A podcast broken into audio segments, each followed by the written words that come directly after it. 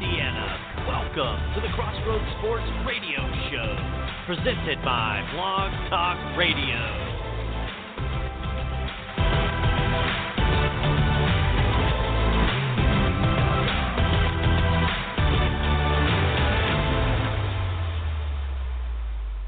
Good evening, ladies and gentlemen. Welcome to Crossroads Sports Radio. It is episode number seventy-eight. It is Wednesday. I'm joined by my man, man, Jonathan Birdsong. J B, how are you? Man, Brandon Reed, feels so good to be back. Yeah, it seems like it's been too long, hasn't it?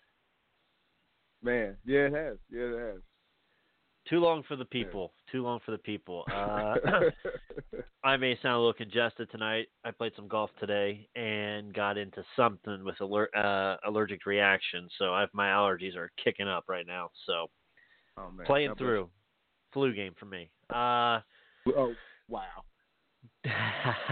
Big show tonight. We're going to talk N B A Finals preview. Uh, we've got U S A versus yep. Canada.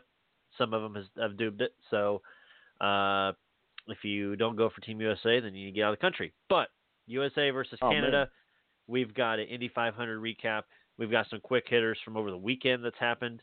I've got a uh, a power rankings for Jonathan, spur of the moment, that uh, we're going to put him on the spot for and grill him, and he's got to um, rank these four, uh, which one is the best. And then we also have an interview with a uh, former player at Louisville University, former I U P U I head coach, and current boys basketball coach at Brebeuf High School, Todd Howard, will be joining us at seven fifteen uh, for our show this evening. So big show ahead. So how was your week uh, this past week, J B? Uh, you know, Memorial Day uh, weekend, pretty good. Uh, always good to get some burgers in you, if that's your thing, or some ribs or baked beans, and you know, you know, good, good grilling food. Uh, chilling with the family. Um, that's pretty much what I did, dude. Honestly. Nice, very nice. Uh, yeah, I actually got a couple, a couple days off after the all the five hundred festivities were over, which was uh, always good to have. So, uh, yeah, it was. Stormy weather, but good weather. Prayers for everybody up in Pendleton. In Pendleton, Indiana, just right. north of here in Indianapolis, got hit with some tornadoes. So uh, hopefully everything will get better with them. And it's just been a wacky, wacky weather across the country here this past uh, this past year. So anyways, yeah. uh, let's get to the N B A. Uh, we can either give the preview or do you want my rankings from you? Which do you prefer? Oh, man, they're, they're, give me give me uh... – Give me, let's, give me the rankings. Okay. Hard stuff first. So, hard stuff for our early listeners.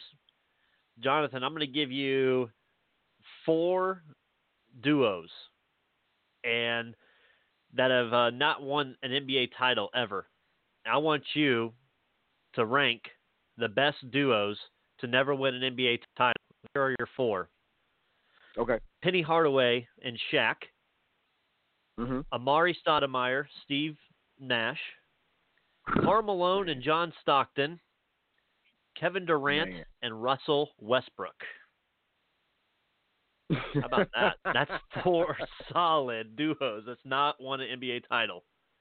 Right. Well, the, the thing about the Orlando Magic is that I'm going to eliminate them from being number one is because they've actually made a finals. Right? Could okay. they? Wow. Could they have gotten back? Had, you know, different things had it worked out, you know what I'm saying? Maybe. They had a they had a team full of lottery picks, you know what I'm saying? This is before teams was tanking, you know what I mean? But uh, I'm going to have to eliminate them from being – I'm about to put them probably third. Um, but number one would definitely have to be Karl Malone and John Stockton. Um, just because they made it to the finals back-to-back. They were – they were they actually had a – this is before, you know, everybody called – Tim Duncan, uh, big fundamentals, right? They were the fundamental uh-huh. team. Jerry Sloan, they were the hard-nosed fundamental team, back cuts, you know, uh, run, pick and roll. John Stockton, perfect jumper. Uh, Jeff Hornacek, perfect jumper. Uh, the centers, the bigs that they had, uh, Ostertag, they knew they all knew their roles. And, you know, Karl Malone played at an M V P caliber level. level. He, hell, he won it. I can't, don't, don't quote me on what year he won it, but he won M V P or two, I do believe. So, that team just ran into Michael Jordan twice. You know what I'm saying? And then, and then you know what, Brandon? you know my philosophy. Once Magic, uh, once Magic Johnson and Larry Bird were gone, that kind of left the league. It, it left the league, left the torch. You know what I'm saying? The torch was kind of was passed. I mean, the torch was up there, and Michael Jordan just kind of ran with it to where there were still great players, as we all know, Charles Barkley, Patrick Ewing, you know what I'm saying, Gary Payton, so on and so forth. But uh, I think the best duo would be, for sure, Karl Malone, because it's hard just to get to the final, to make it back-to-back. And still, you know, still, it's no shame in losing to Michael Jordan. There's not. Now, he still lost, but there's no shame in losing to Michael Jordan. Uh, and then round out four, I would say Kevin Durant and, and Westbrook would be the fifth. They kind of, they had a, they had a, they had fifth. I've only had four teams. I'm sorry, fourth. I'm sorry, sorry, sorry, sorry, fourth. But I was, wow. they had, they had a team full of, they had, they had a team full of, uh, teams full of super talented guys. They were all kind of young, and because of the way the salary cap and all that worked out and panned out, they didn't, you know, the organization didn't necessarily, have, didn't necessarily know like how big the things were going, how how how it was going to inflate, or and and, and help them keep the keep their parts together. They might also play overpaid for guys they shouldn't have paid paid for, or paid. You know, Perkins comes to mind when that, when I think about that roster moves. Um, you got to find those. You know what I'm saying? For for for that Oklahoma City Thunder team, you got to find those. Like most championship teams, if you think about it, unless you're the Golden State Warriors, right? And somebody takes a pay, a large pay cut to come. You know what I'm saying? To come, to come to join a super team. Like most championship teams have three uh, players, elite all-star players, right? Um, That and they like like I said, I don't think Oklahoma just kind of knew. They didn't know who, who to keep and who to who to let, kind of let go. And unfortunately, they, they let everybody go except for Westbrook. So I would put, yeah. I would put them fourth. Orlando's third. Um, the second one, man, I do I cannot do. You know what? Before we saw, before the world saw what the what the Golden State Warriors and to a degree what the Houston Rockets do as far as scoring, as far as shooting, as far as passing, as far as like, you know, basketball within the, in the hundred points. That was, you know, that was the Phoenix Suns with Amar'e Stoudemire and Steve Nash. Uh, Steve Nash is also a two-time M V P guy. Whether some people think Kobe should have won it or not, but you know, and again, you know, with that team, they ran into the San Antonio Spurs. No shame they didn't win, but there's no shame in losing to the Spurs at all, because you know what I'm saying, the greatest power forward, you, you're facing the greatest power forward of all time, and then they, and then you probably one of the top mm, six, five, five or six coaches of all time as well. So you you know what I'm saying, as Ric Flair used to say, you better be on your best day, brother, to beat to beat the horse. In the same way, same thing applies for the San Antonio Spurs during that time. Um, but like I said, they put up some amazing numbers. Uh, Amar'e Stoudemire was probably second or third best power forward at that time, regardless of what anybody can think about Kevin Durant, regardless of what you think about Dirk Nowitzki. I know, I know there's a lot of, I said, I said second or third. Tim Duncan was number one, but Amar'e Stoudemire, Amar'e Stoudemire, you know what I'm saying, before the injuries kind of took this toll on his knees, because he, I think he's pretty sure he had micro microsurgery on both knees. Yeah, and he, he had did. knee problems coming. He, he had he had knee problems coming into coming into the league. So his his his window of opportunity for being great was already going to be shortened as it is. But man, they put up, and they had some, they had some other good parts around them. But but but they were the two, like I said, Nash and Stoudemire were the two main. Uh, they were the two main ingredients to make that go, which kind of made it always made my head scratch, uh, or itch, scratch, scratch is the action, itch is, is what happened, right? It always made my head itch when Amar'e Stoudemire went to the Knicks, because there there was no. There was no there was no guy like Steve Nash to get you the ball. You went to we you went to go play with a ball stopper in Carmelo. So like Carmelo Anthony, I know we, I'm flipping flopping now. You could, they're probably like number ten on this on this list. If we we go to ten, right? Carmelo Anthony and Amar'e Stoudemire for what the Knicks paid for him, like, and there was a hype about him for them. But like their their their styles of basketball doesn't complement. Carmelo Anthony at that time needed a rebounder like Ben Wallace, or, you know what I'm saying, to, or somebody like that that can, you know what I'm saying, play defense and, and block and block out the paint for you. He got they they playing with Amar'e Stoudemire. He needs the ball just as much as Carmelo does, you know, required. So, um, but a pretty pretty good list, man. Like I said, I would put Karl Malone. They were great. They were a great basketball team. Uh, Karl Malone and John Stockton, and and, and, and, and like I said, the coach too, uh, Jerry Sloan. So it's unfortunate that they didn't win a title, because they were good enough to, to, like I said, get through all those teams out west and to get to, and to, you know, push Michael Jordan and the Chicago Bulls to at least six, I do believe. But they just didn't have, okay. like you said, I mean, to, to beat Michael Jordan, man, you got you got to be on your very best day four four times, and nobody outside of Larry Bird and Magic Johnson. Well, I'm sorry, nobody nobody has ever beat nobody beat him in the nineties, right? In the finals, nobody. Correct.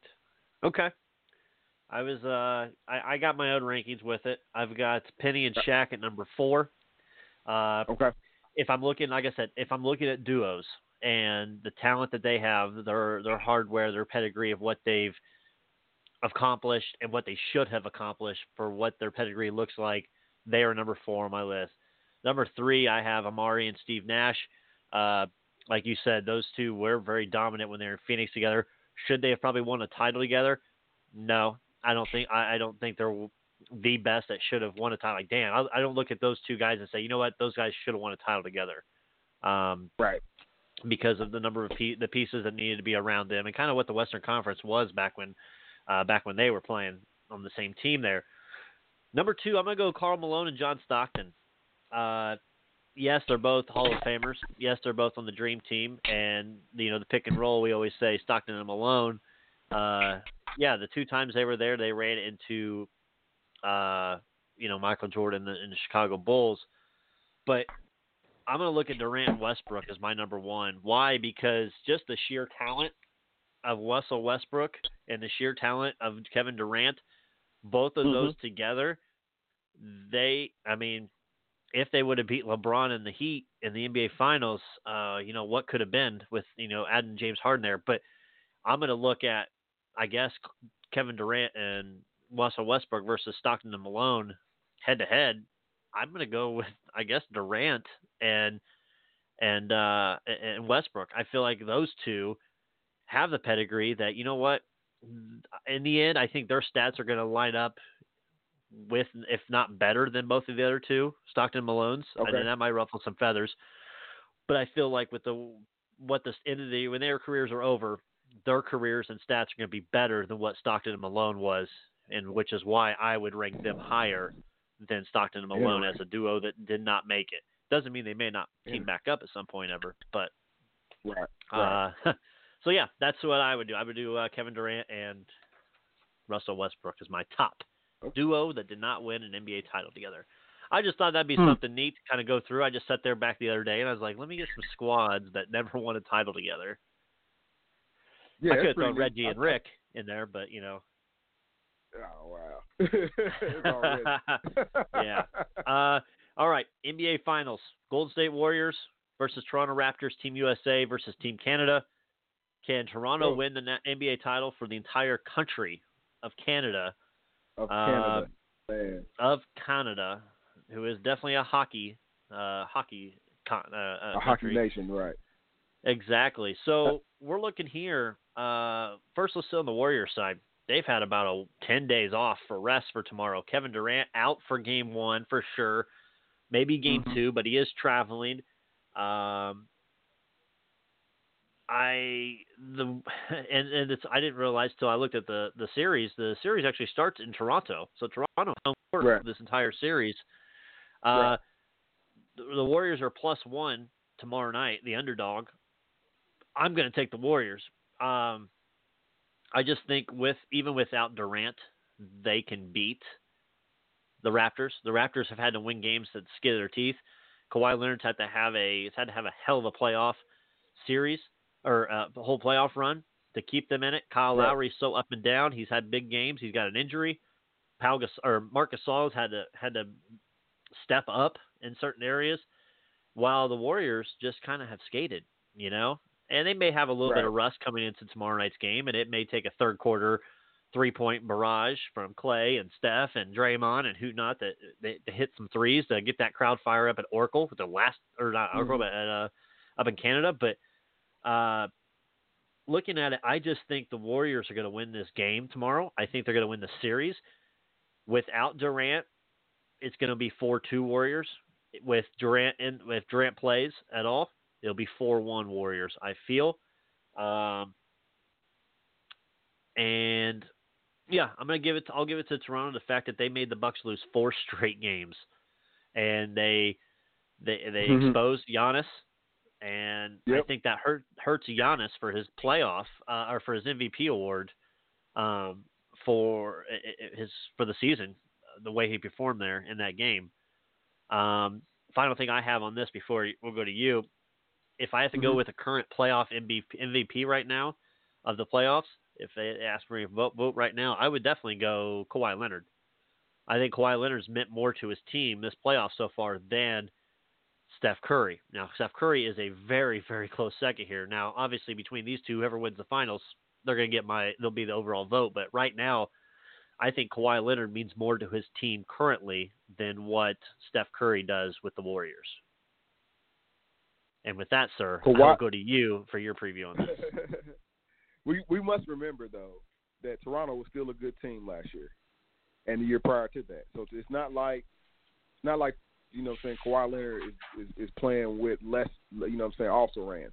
But the thing about it is, he he and, and maybe Gasol are the are the you know what I'm saying, they're different faces from last year. So yeah, and he he's elevated his game to where not even I don't think San Antonio I, I gotta think San Antonio's kind of kicking themselves from what they got back in the trade. I need to look at it and see if they got any future considerations, because if they didn't, they really did get worked, which which, which is usually not something in, you know what I'm saying, San Antonio Spurs is, is, is in the custom of doing. Right. But with all that being said, I kind of agree with I I, don't, I wholeheartedly agree with you what you're saying emotionally.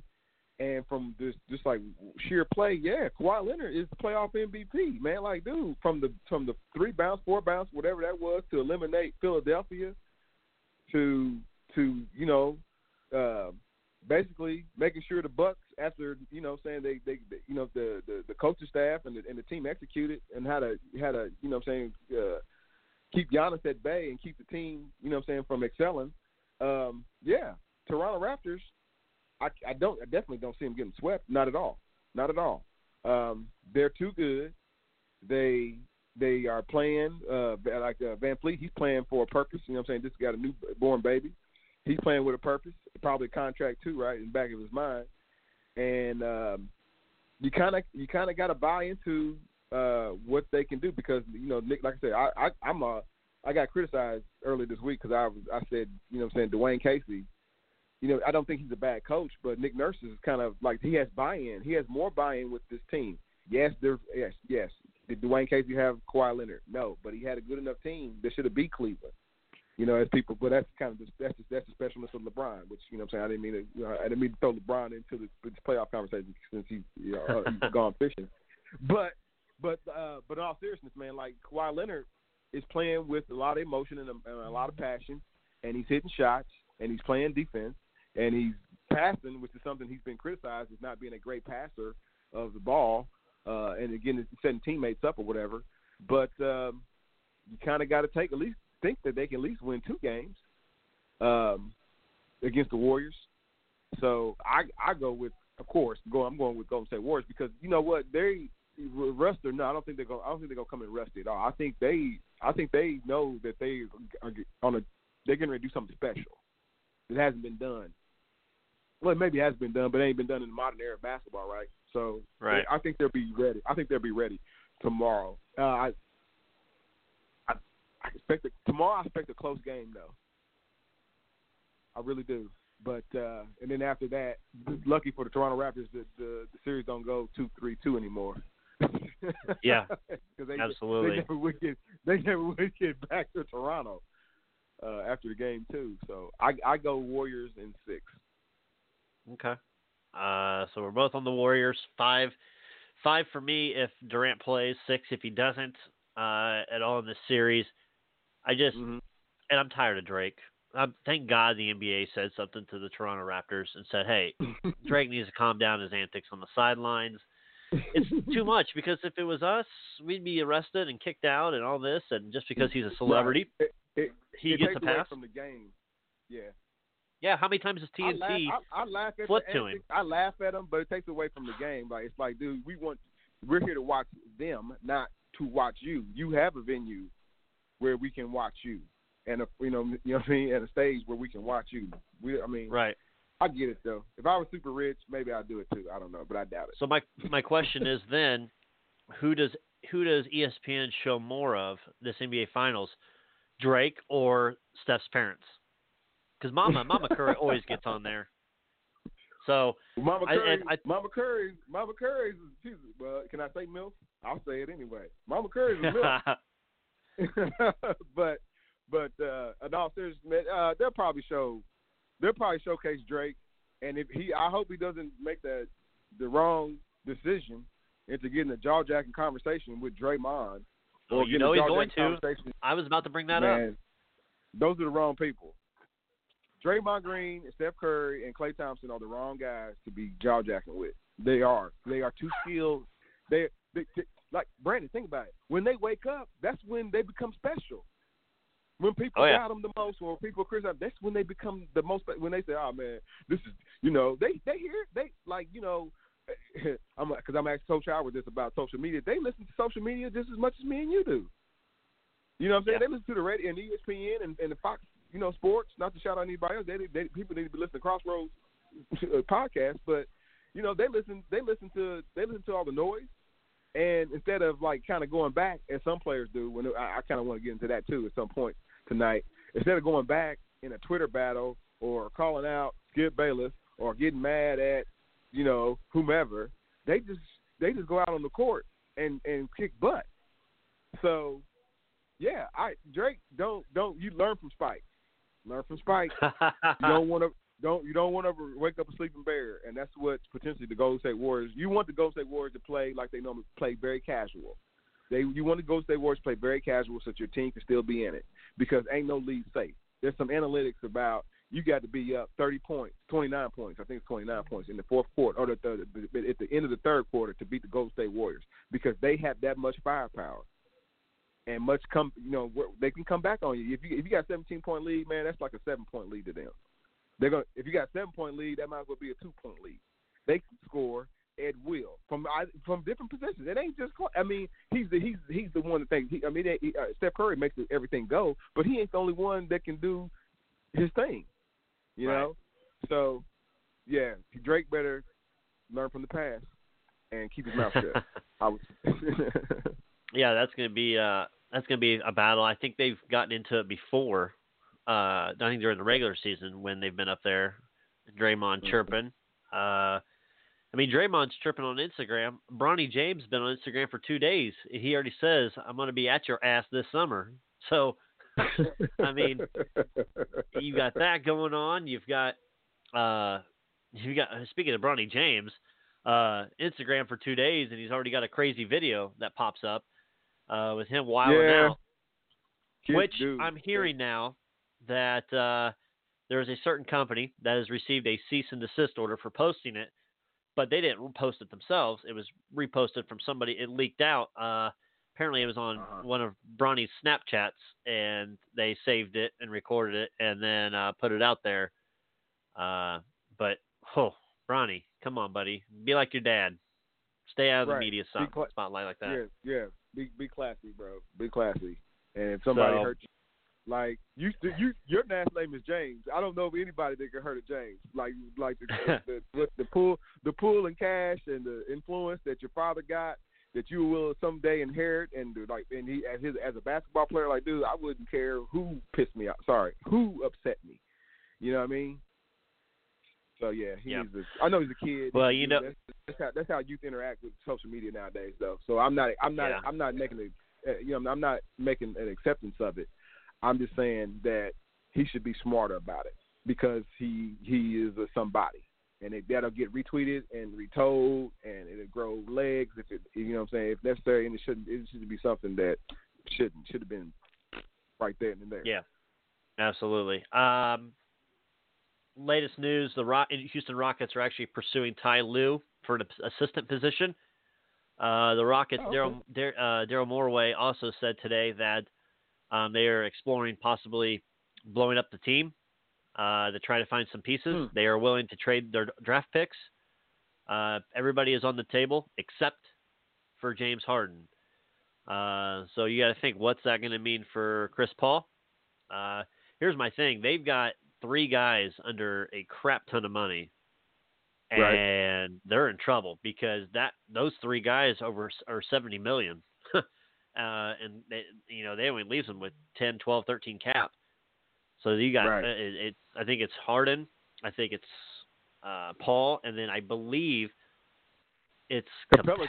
Capella? Yeah, Capella yeah, because and then yeah. yeah, and then um, you know, Eric Gordon, uh, his cap well, space. I, I mean, it can't I, be that much. I know. I know.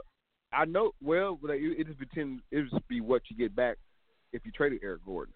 I know a lot of teams, Pacers, would take Eric Gordon, you know what I'm saying, uh, regardless of what his contract says, because I don't think his, I don't think his contract. I don't. He's not into a he's not into a five year deal. You know, what I'm saying, not fresh into it. He's probably two years into into his whatever deal he signed with when he came on board with them. I'm, uh, I mean, I don't know. Eric's it's, got one year left at fourteen mil. Oh, oh, dude, he's traded. So it, and this is what your salary is this year. So if you're Daryl Morey, here's what you've got: Chris Paul, thirty-four-year-old Chris Paul, thirty-eight million dollars. James Harden, thirty-seven million dollars. Clint Capella, sixteen million dollars. Eric Gordon, fourteen mil. And then the next player you have is P J Tucker at eight. Uh, Nene, three mil. And then some there's Hartenstein. Right, there's a deal out there because I guarantee you Utah doesn't want to pay Rudy Gobert a supermax. They don't. Why not? If you ask Rudy Gobert a supermax, dude, oh my God, there's no way. There's no way if I'm the general manager, I'm paying Rudy Gobert a supermax contract of two hundred sixty-two million dollars. I'm not saying that guy didn't earn it or he's, you know what I'm saying, I get it to the market, blah, blah, blah, blah, blah, blah. But two hundred sixty-two million dollars, is he a star? Or he's the, or he's just a starter. Starter. He's a starter that can get, that can look like an all star. And I get Utah cannot see this is slippery slope with the of free agency though, Brandon. So like to Utah say, hey man, we'll trade you Rudy Gobert right now for Clint Capella. You know, I don't think I think that's yeah. You know what I'm saying, or something something something to that nature. But uh-huh. like then, then then Utah who can't get anybody to come. You know what I'm saying? They had to draft one when they had the smart draft and, you know what I'm saying, look at the international players and all that. They can't get LeBron James to come play for them. They can't get well, Kevin Durant well, to come play for them. Well, John, they don't have to worry about that in Utah for a while because Rudy Gobert is under contract through twenty twenty-one. He just signed a four-year, one hundred two million dollars extension in twenty sixteen. But I thought he was available, so I thought it not I, until I yeah, not until this contract is up in twenty twenty, twenty twenty-one. So they got two more years with Gobert. Man, I'm looking at as as a no. they, they twenty sixteen, back when he was not not a nobody, but he wasn't as good as he is now. They did a four-year, wow. one hundred two million dollars extension. Wow. Well, so he might, and that I'm saying that there's team's a deal, open. There's a deal that there's a deal out there. There's a deal out there because I, I know I've, I've said about Wiggins up in the up in the, with the T-Wolves. They can't be happy with his production for what they're paying for him, and maybe a different coach, a different system might show him the little. You know what I mean? It might he might be counter. He might show better stats. I'm not. I'm just saying. I'm just throwing a name out there. I'm not saying Wiggins is going to. You know what I'm saying? It's going to Houston in some type of blockbuster deal. But there's deals out there to be made. Uh, Trey Lyles. Who still plays for Denver? If you blink, well, did he even did he get it? Did he get off the bench during that series? Barely. Any a lot? Barely. Right. So again, a guy who was super talented coming out of high school, right, and coming out and doing his, his one and done in, in Kentucky. So again, can somebody? He kind of fell out of favor, out of rotation for whatever reason. You know what I mean? Uh, can will somebody trade for him? Can he add value to what Houston kind of needs? Houston needs more. You know, more talented players to surround with James Harden. So there's deals right. out there. To be, to, my personal opinion, there's deals out there to be made. To people, and, and I think general managers, you know, what's his name took it? What, the the general manager for Toronto, he took a risk. He took a risk by trading DeRozan. DeRozan was under contract Absolutely. for like four years. Kawhi Leonard, it's like, it's it's it. You know, he had to go into his ownership and like, yo, we, his finals are bust. He had to know that they was going to at least make it to the Eastern Conference Finals. And now right. look where they're at. His, his, he's gonna get a. I mean, whether I hope he stays. Come on, Kawhi Leonard. I hope he stays. Cause like now, this this should be an emotion. Like I, that dude's like Mister No Emotion, right? But there should be an emotional tug with him in that city, in that country. But by you know what I'm saying, for goodness sake, that he'll stay with the Toronto Raptors. I know that's crazy. For me to even say it, like you know, I came up when in the in the world where there wasn't no Toronto Raptors, and then when the Toronto Raptors finally got going, Isaiah Thomas was the general manager, and they had Mighty Mouse, uh, Amar'e Stoudemire, and LaMarcus Aldridge as their uh, as their premier players, and then we all know all those dudes ended up, you know, staying to the end of their contract, and then they end up with other teams around the league. And Toronto has been like, you know, not a joke of an organization, but they haven't been taken seriously. Not till right. now. Now we taking them. Now we taking them seriously. Even when Vince was there, we didn't take them too seriously. You know. So no. I hope, like I said, I hope he stays. I hope. I hope he uh, stays. And all right, looking at the contracts, uh, I'm looking at the Warriors salary contract right now for the Warriors. John, I think there's a way for the Warriors to make it happen and make everybody happy. Because here's my thing. If the Warriors win the N B A title this year, what are the yeah. odds that Andre Iguodala will, would come back next year? Because he's under contract for next year, but you're mm-hmm. going to be thirty-six. You've won another title. That's eighteen million dollars that they you they have to pay you. Do you think the Warriors management would say, hey, man, it's been a good run. You're getting up there in age. You got so much you can do with E S P N on T V or T N T. You've shown that you're good at that. We would love you to retire as a Warrior. Can you just give us that eighteen back, I guess you say, and we can put that towards a Klay Thompson and a Boogie Cousins contract? Uh, Boogie or, Cousins? You know, oh, my. I mean, they they want to keep Boogie. You never know. But, I mean, you guys I, look, Steph Curry's ahead, making forty million dollars next season. You hear that? four zero. Uh, he steps up, Kevin Durant. Though. He steps up and Kevin Durant. He's Kevin Durant's got a player option for thirty-one and a yeah. half million. Dude. Draymond's going to make eighteen. Iguodala seventeen. Uh, and then you got poor Clay making eighteen million this year. What's he going to do for next year? Right. So um, I, I think there's a way with Iguodala. I would ask him to retire. We'll retire you as a Warrior. You've had a great run with it. You're thirty-six years old. You're on the backside of your contract. You, you're having injuries. Let us expand. We'll give you a role in the team. I don't care. Be a coach. Be an advisor. But we need to use that eighteen hmm. million towards our new team for next year. Yeah, that eighteen million ain't gonna get them what they really need. And what how I look at the Golden State Warriors, like very top heavy with uh, with scorers and technical leaders. I think I think I think it, I think if you put Klay Thompson on a different team, he's a he's a leader. You know what I'm saying? He's a leader. He's a he's a leader of that team. He doesn't. He just doesn't get the opportunities because you know he's kind of playing third banana right now, right? But right. they, the Golden State Warriors, need to go back to what made them in this depth. So they they they, they gave up their depth when they when they brought on Durant, and that's that's what I and like and do. Everybody, you know, what I'm saying, all the talking heads, me and you included, and even the N B A guys said, you know, he's out of there and.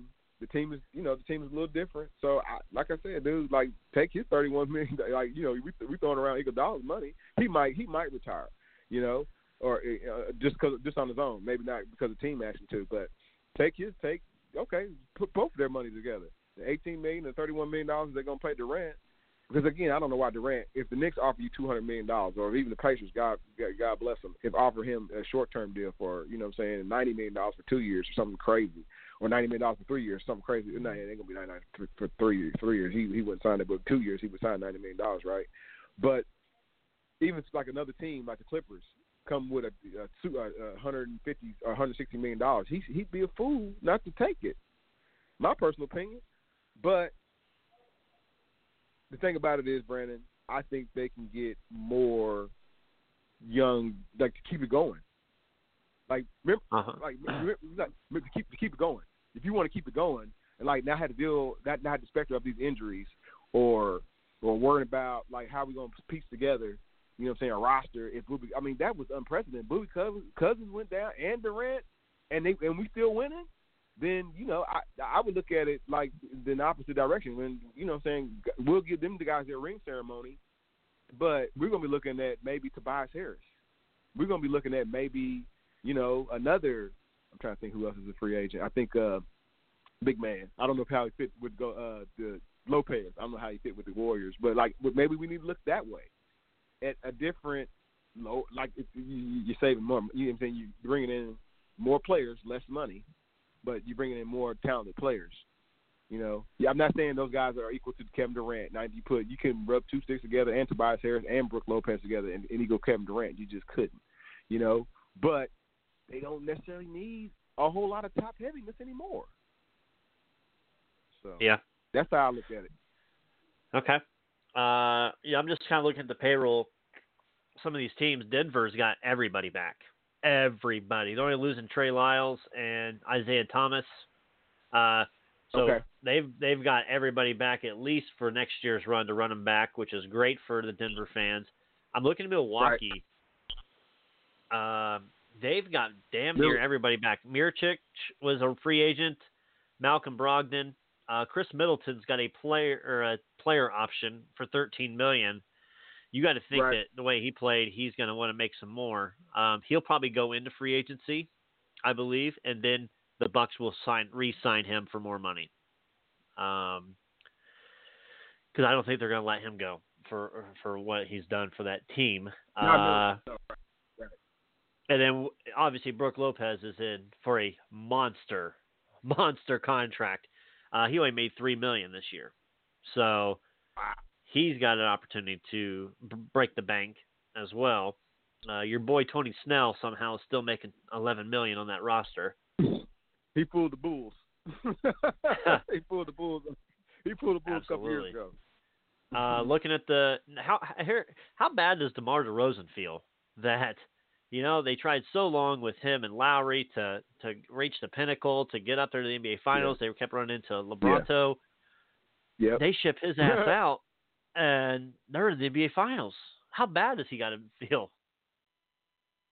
He he should feel bad enough that he should also know that he's also with a classy organization. I don't know what kind of phone ringing uh, Popovich is going to have to make because he has he's in a similar position that Utah and even the Pacers and even you know some some other small market teams are in. Even though even with their championship history, there's not a. I mean, they get free agents, but they kind of get free agents on the on the lower end of their career.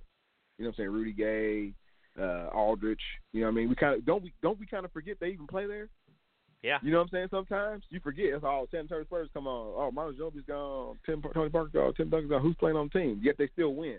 But like nobody wants to go to Riverwalk except for our for, except for our homie uh, Chris Artis, right? Nobody wants to go down there. Nobody wants to go down there in San Antonio except for except for our buddy.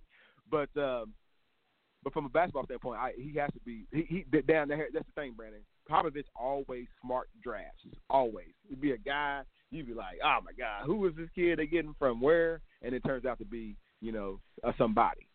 So, right. but. Um, but they didn't have anybody DeRozan, on that roster this year for it. DeRozan, well, the, the, the, their number one draft pick got hurt uh, after Summer League. Um, Lonnie Walker? Guard. I yeah, I can't, yeah, right.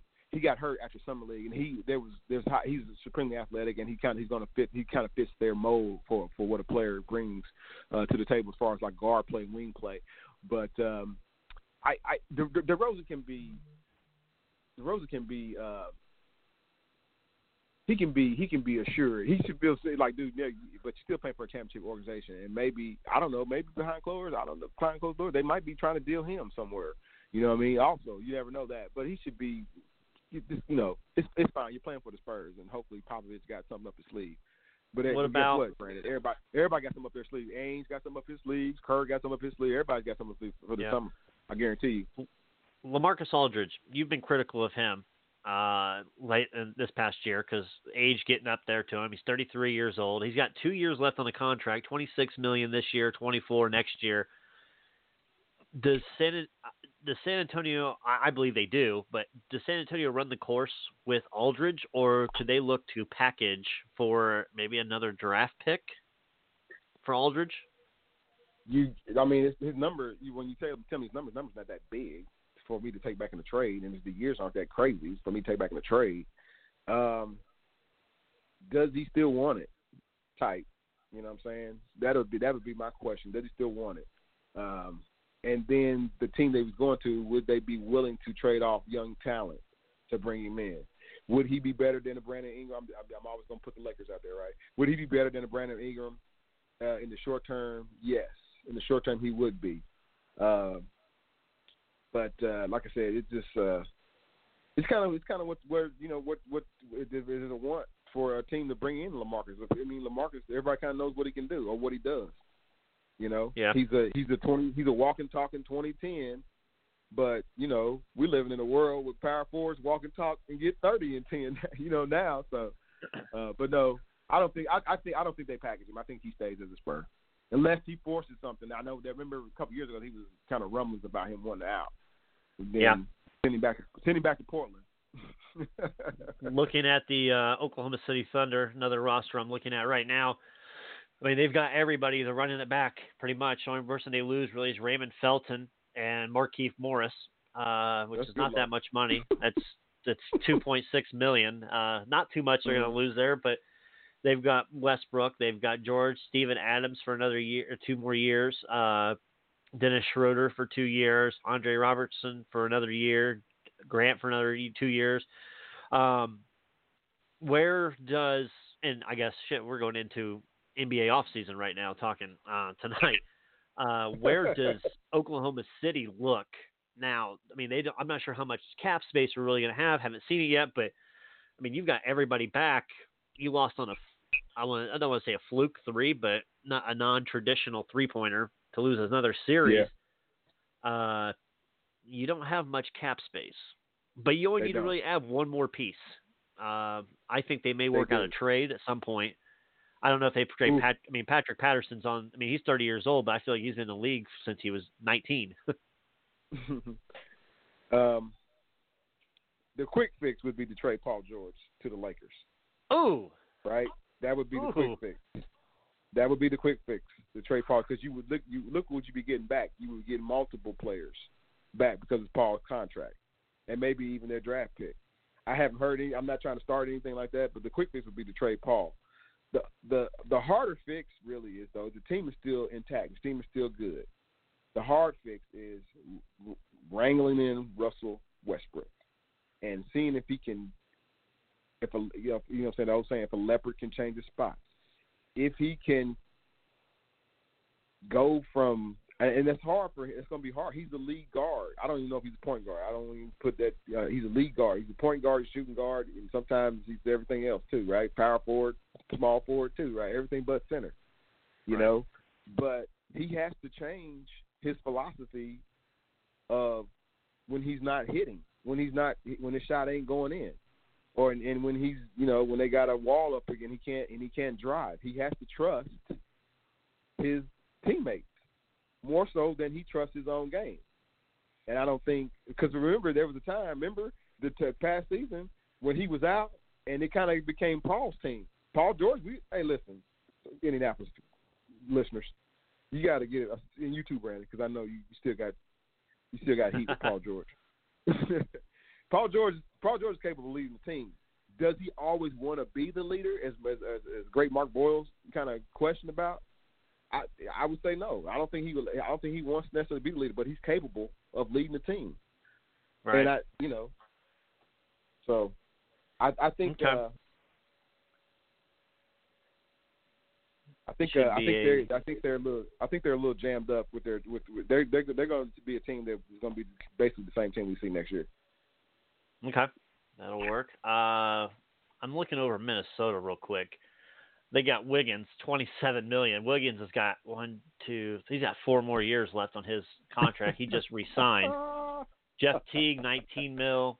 Uh, Karl Anthony Towns, he's got one, two, he's got five years left on his deal, and it just keeps going yeah, up, up, and up. Um, yeah, October eleventh, twenty seventeen, Anthony Wiggins signed a five-year max salary extension uh, with. with the Timberwolves. So I don't know what they're going to be uh, doing with Wiggins. That's going to be a little bit tough for them to handle uh, right there.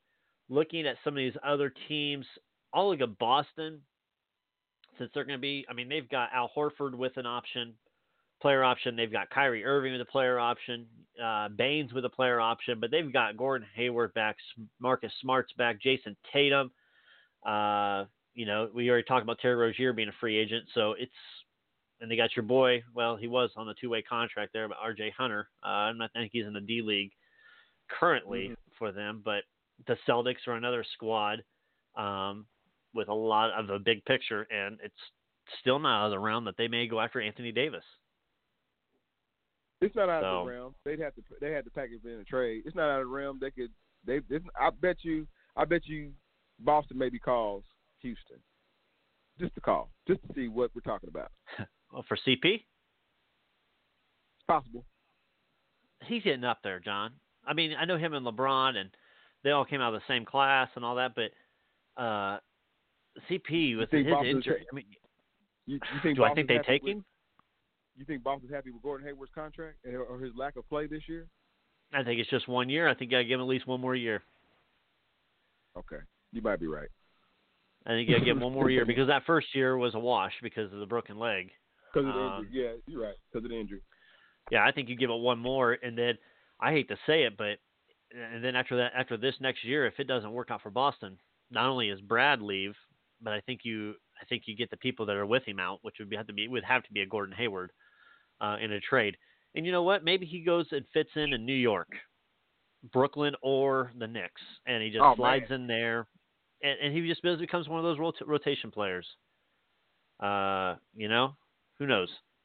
He could very well fit into that, I think, and not line up with the Knicks, and or bring him to Indiana. Shh. Don't want to say it too too no, loud. no way, no way, no way. Um, no let's way. see.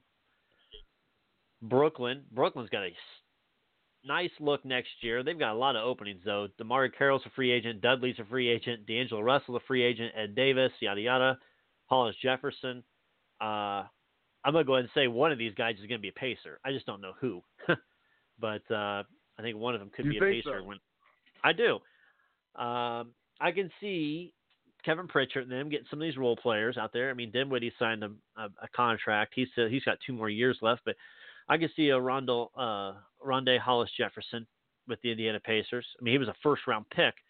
Uh, but Indiana would have to make a trade, I think. And I think it would have to involve their draft pick. Um to get rid of them. But if you're looking, John, let's look at the Indiana Pacers real quick while we're waiting on Coach to call. Um, mm-hmm. You've got to get yourself another role player with Victor Oladipo. Um, you know, everything I'm seeing right now is everybody's like, trade Domantas, trade Sabonis, trade Sabonis. That's your, that's the big picture. Uh, get, right. We might as well trade him now while he's hot. I can see that, but I don't know if trading Sabonis and a draft pick, you're really going to get you that, that second shot maker that you need. Indiana, if you're sitting there looking and we need somebody to help play off the ball when Vic's not hitting or Vic needs a break, right. John, the only person I see out there that's got that talent that we can actually go after and have a chance to get, it's Kemba Walker. I, I, I just I keep coming my coming back to Kemba Walker every time. Uh. I, uh, you know, he's not a he's not a big talker, and he's not a big, you know, he doesn't grumble or anything like that. But I coming, he's gonna come, he's gonna come from another small market team to come to a little bit bigger market team, or would not win and when the Knicks and everybody else and the Clippers and the Lakers and all are wooing him to come play for them, and you know what I'm saying, bright lights, bigger cities. I don't know. I I mean, I'm for it. Right. Yeah, I, I just I look at the teams and I look at those free agents out there and who can go get their shot. Uh, you know, obviously Tyreek's not going to be back, and he was one of those on that second unit, and then he started a few games, but second unit can go out there and get his shot, and you felt good that hey, when you need a bucket, he could go get it, uh, whether it be a three or a drive to the basket. Kemba's got that same type of playmaking ability. Uh, do we need to break the bank for him? I don't think so. I'm really nervous. And I'm going to put you in the Pacers management position here at eighteen. Do you, if it's out there, because he's going between twelve and twenty-one right now in these mock drafts, if, at eighteen, you have a chance to get Romeo Langford. Do you go after him? Romeo Langford? Romeo Langford. Oh, wow. You know, trade the pick. You want to trade the pick. If you don't want Ro- Romeo. If it's Romeo. Man, don't don't put that kind of pressure on that. That kid, that kid underachieved at at uh, at I U. He needs he was to hurt. be around. Yeah, the, the I U's hurt too. He needs to be around. He needs to be around. Um, he needs to be around somewhere he can grow, where he, there won't be a whole lot of criticism, criticism around. You know what I'm saying? What he can or can't do. You know what Atlanta? I mean? Uh, uh, that would be a good fit. That'd be a good spot for him. Atlanta, Orlando. Uh, the Bobcats. I keep on calling the Bobcats. Shame on me. Come on now. Yeah. uh, what? So. A, I th- yeah, I agree. I can even see him down somehow with the Spurs. Let him let Pop get to him. Let oh wow, man! You let you let man. They'll find out if he can play or not. Yeah, You'll absolutely. Find out people play that. Uh, looking at the gosh darn it, I clicked the wrong thing. I was gonna say, looking at the latest mock draft currently right now, uh, we've got Zion still number one. John Morant, actually, John Morant also just signed with Nike, so there's the first shoe contract to fall. Uh, Morant signed okay. with Nike. They've got R J Barrett with the Knicks, DeAndre Hunter to the Lakers at four, uh, Darius Garland at six to the Phoenix Suns. A lot of people uh, are high on Darius Garland. And I, I hate the fact that it still has the Pacers at with Bull Bull. We do not want Bull Bull as an no, Indiana Pacer. I'm I don't, sorry. We don't need another seven foot. Another seven foot one and a half guy shooting threes. No. Get yourself a little bit away at two point oh. Yeah. Yeah. No, no, no. No thanks. Uh, Carson Edwards still at number thirty-nine going to the Dallas Mavericks. So that's because uh, that's because these scouts don't believe in anybody that can actually play. That's what I believe. Hey, Kyle Guy, they got number fifty-two right now going to uh, Charlotte. Michael Jordan. Wow. Michael Jordan, Kyle Guy. Wow. wow. So we'll see.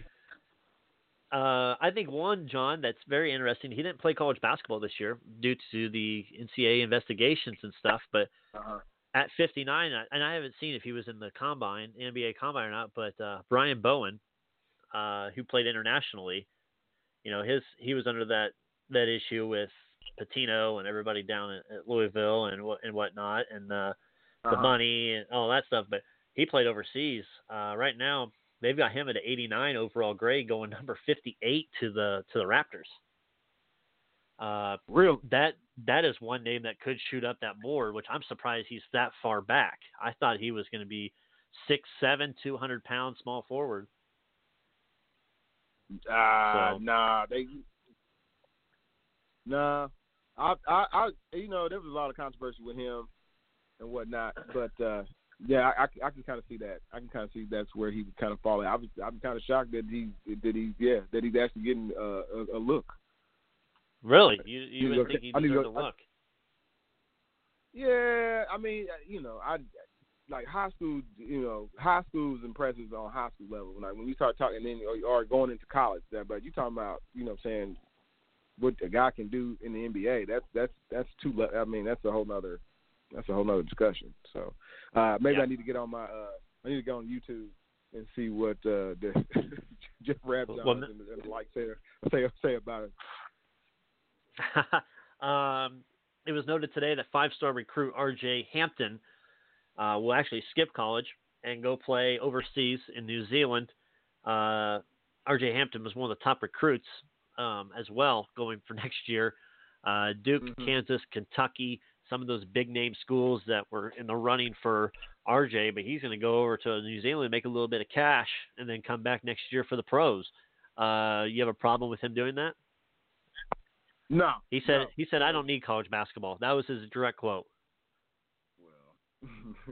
Well, no, I, I don't have a problem with that at all. Um, that's, you know, the the rules of the the rules that the N B A say, you know what I'm saying, unless you want to go through the G League process, and make that amount, you know what I'm saying, I'm, I'm, I'm not, this is radio, make that amount of much money, which is I'm pointing back down towards the floor, versus what you can make over internationally, you know what I'm saying, I, I, I say empower yourself, young man, for sure. And then come back, and then, you know, you, now you got a whole full tape, uh, and scouts and all looked at it and see what you can do and whatnot. So. Right. Yeah. Got the little bit of numbers mixed up. Uh, Uh-oh. Uh-oh, uh-oh. That's, yeah, that's what the problem is there. So uh, sure. We're going to have Coach joining us here momentarily. Uh, yep, just yep. kind of looking. John, that's on you, J B. Live radio, what can you say?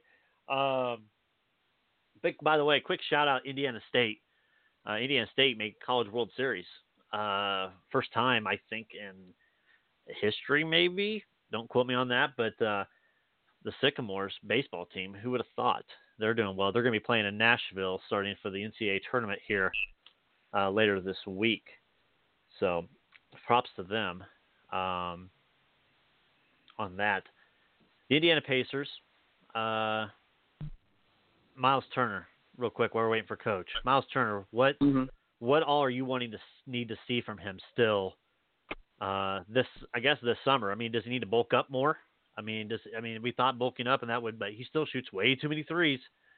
Um, what do we need to expect from Miles? I think we're all good. I think we're all good on all fronts now.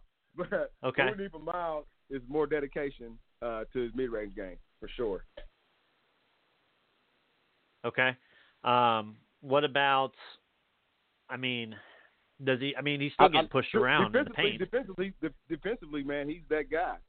He, he bulked up. He dug with. Well, maybe I don't. You know, Brandon, maybe it's a footwork problem. Uh, getting pushed around and not and not knowing how to use his leverage, or not use not knowing how to use guys' leverage against them. You know, right? Uh, he's not. What we Patriot fans fall in love with is his stats. He's not as good as though Anthony Davis, Giannis. And or, or Joel Embiid, he's just not. Okay, uh-huh. So we, I'm not saying we should lower our expectations. You know what I'm saying? Because we all want, you know what I'm saying, the best. Pro, I don't want to call him product, but we all want to see the best Miles Turner that we can see out there. But he's always, like I said, like I said in the shows pre- pre- previous, like he's shown that he's willing to, uh, do, you know what I'm saying, push his game to another level, and, and hopefully maybe, you know what I'm saying, summer this summer he's he's working with, you know what I'm saying. Some big man to help him with his game. And hopefully, maybe, maybe, dude, how come the Patriots ain't brought in Antonio Davis? uh, I think he's employed by somebody now. I think he's working for another oh, team. Oh man, oh man. You could always bring back Dale or Rick. Why can't yeah, Rick? Rick had good be, footwork. Dale's gonna be through the city. Yeah, Dale's gonna be through the city. Yeah, uh, he'll be playing uh, the, the big three. I mean, come on now. Yeah, I think Rick Smits. You can easily get the the Smiths in there to work with him, at least on the footwork. Uh, yeah, I, I, Miles was pissed when he didn't get announced as part of the all-defensive team. He felt like he was robbed. Uh, I don't think right. he deserved the first team. I don't think he deserved the second team. I think, yeah, he probably should have been on the third team, all-defense. And probably there's some incentive money there that he might have missed out on. But, uh, you know, it, it's – you got swept in the playoffs, my man, when it kind of mattered most, right before these teams were announced too. Um, and I just think defensively, yeah, he was a good shot blocker. He blocked a lot of shots, but a defensive award also is more than just blocks. It's rebounds. And there was several games where there were uh, uh, Miles Turner only had three rebounds, or I'd point to you and say, hey man, he got zero rebounds from Miles Turner in the first half. What the heck? Right. Uh, Right, earning a defensive award like that deserves. Uh, you you need to have more than just the blocks. It's the steals, it's the deflections, it's the rebounds, it's all those things wrapped up in one. And that's one thing I think. And I guess the, the biggest thing and the plus out of this is that going into next season, Miles Turner maybe maybe this lights a fire under him. You I know? hope it does. I hope it does. Um, I mean, you just got that big contract, so it's time to uh, to play it out. And, and see what we got with you. So, yep. Okay. Uh, still waiting on Coach. We were on this time. Well, you want? We, we didn't talk about Juwan. Yeah, That's Juwan Howard. Or did you want to wait? Official tomorrow. Uh, we can start it, and if Coach calls in here, we'll we'll, we'll put on pause. Juwan Howard yep. named officially Michigan coach will be announced tomorrow, twelve o'clock noon on Big Ten Network. Uh. We talked about the recruits. I told you maybe maybe you can get some recruits in there. I had a picture of Bronny in a Michigan uniform. LeBron loves Juwan Howard. Uh, could he be there? I think Juwan will bring in some recruits. I think uh, I think he will steal some of them that were in the state of Michigan that used to go to Izzo. I think that'll steal some. Uh-huh. I think we'll steal some from Upper Indiana. Uh, I like it. Like I said, I think twenty wins, twenty wins for that team because there was they lost a lot of firepower off that Michigan team. Well, you, I, my my views have kind of changed on, on Juwan taking over the program. Okay, uh, good or bad? I, I'm, it, it, it, it, let's say it's in the middle because it, it, it, it, at first it was kind of bad because I'm like, man, like he never. This is his first job, his first big time program. It's Michigan, like you never went through the coaching ranks, but he's he's been a he's been a long time assistant, uh, albeit in the pros. He's been a long time assistant, you know, in Miami, and you know, so he played long, he played forever, right? Between stops between Washington and Denver. And Miami. I know I'm forgetting somebody, Dallas, too. I, can, yeah. I know I know somebody else I'm forgetting, but yeah, he's he was a long time. So he's he's picked you know a lot of coaching brains and, and did his time and, and that and you know the next the next step would have been you would have thought would have been coaching a, a, a pro team, but you know uh, all those guys still love Michigan. They love you know they they're they're technically alumni. He spent three years there as a as a player. Um, I just had a problem with the narrative. Because they was like Beeline, like Beeline, it's like it's like Beeline was a loser or something like that. And they were talking about he's gonna. They like, they the people were saying even Jay, Jay Jason Williams, I call him Jason from uh, off of E S P N was saying that, uh, and and Jalen Rose too saying they was gonna bring back the the Fab Five and what that meant. I'm like, man, they I mean they won games, they didn't win that. Cha- I mean I know Beeline didn't win that championship either, but it's not like Michigan has problems necessarily with recruiting. First, they don't have right. problems with recruiting. They now. They haven't dipped into the what Calipari and what Coach K have been done doing with recruiting, or even Kansas for that matter. You know what I'm saying? Like the last uh, three or four seasons. But I think that's what the goal is with him, with bringing him on, is that they'll start dipping into that super elite, ready for the N B A type of talent, so long as the one and done rule is in check. Right. Yeah, I, I agree with that. Uh, I just think I think with Juwan, everybody's gonna say, "Oh, he played in the N B A. Oh, he played with LeBron." You know, let me. He had the, you know that that Fab Five. But these these kids nowadays weren't even born when the Fab Five was going on. Uh, so they, I don't think that that factor will have anything to do with it. Yeah, does it tie up loose ends with the university? Absolutely. Uh, Jalen Rose, Chris Webber, they'll come back. They'll probably come to some practices. And, you know, working with that type of N B A talent that's been there, uh, mm-hmm. I think it's I think it's pretty cool. I think the cool factor will be at Michigan. Uh, the cool factor, though, does not win you games. It does not win you championships. And I, I think John Beeline, from what I've read, the one reason why he also left was because he was tired of all these – he'd go out and recruit these guys, and it's one and done's.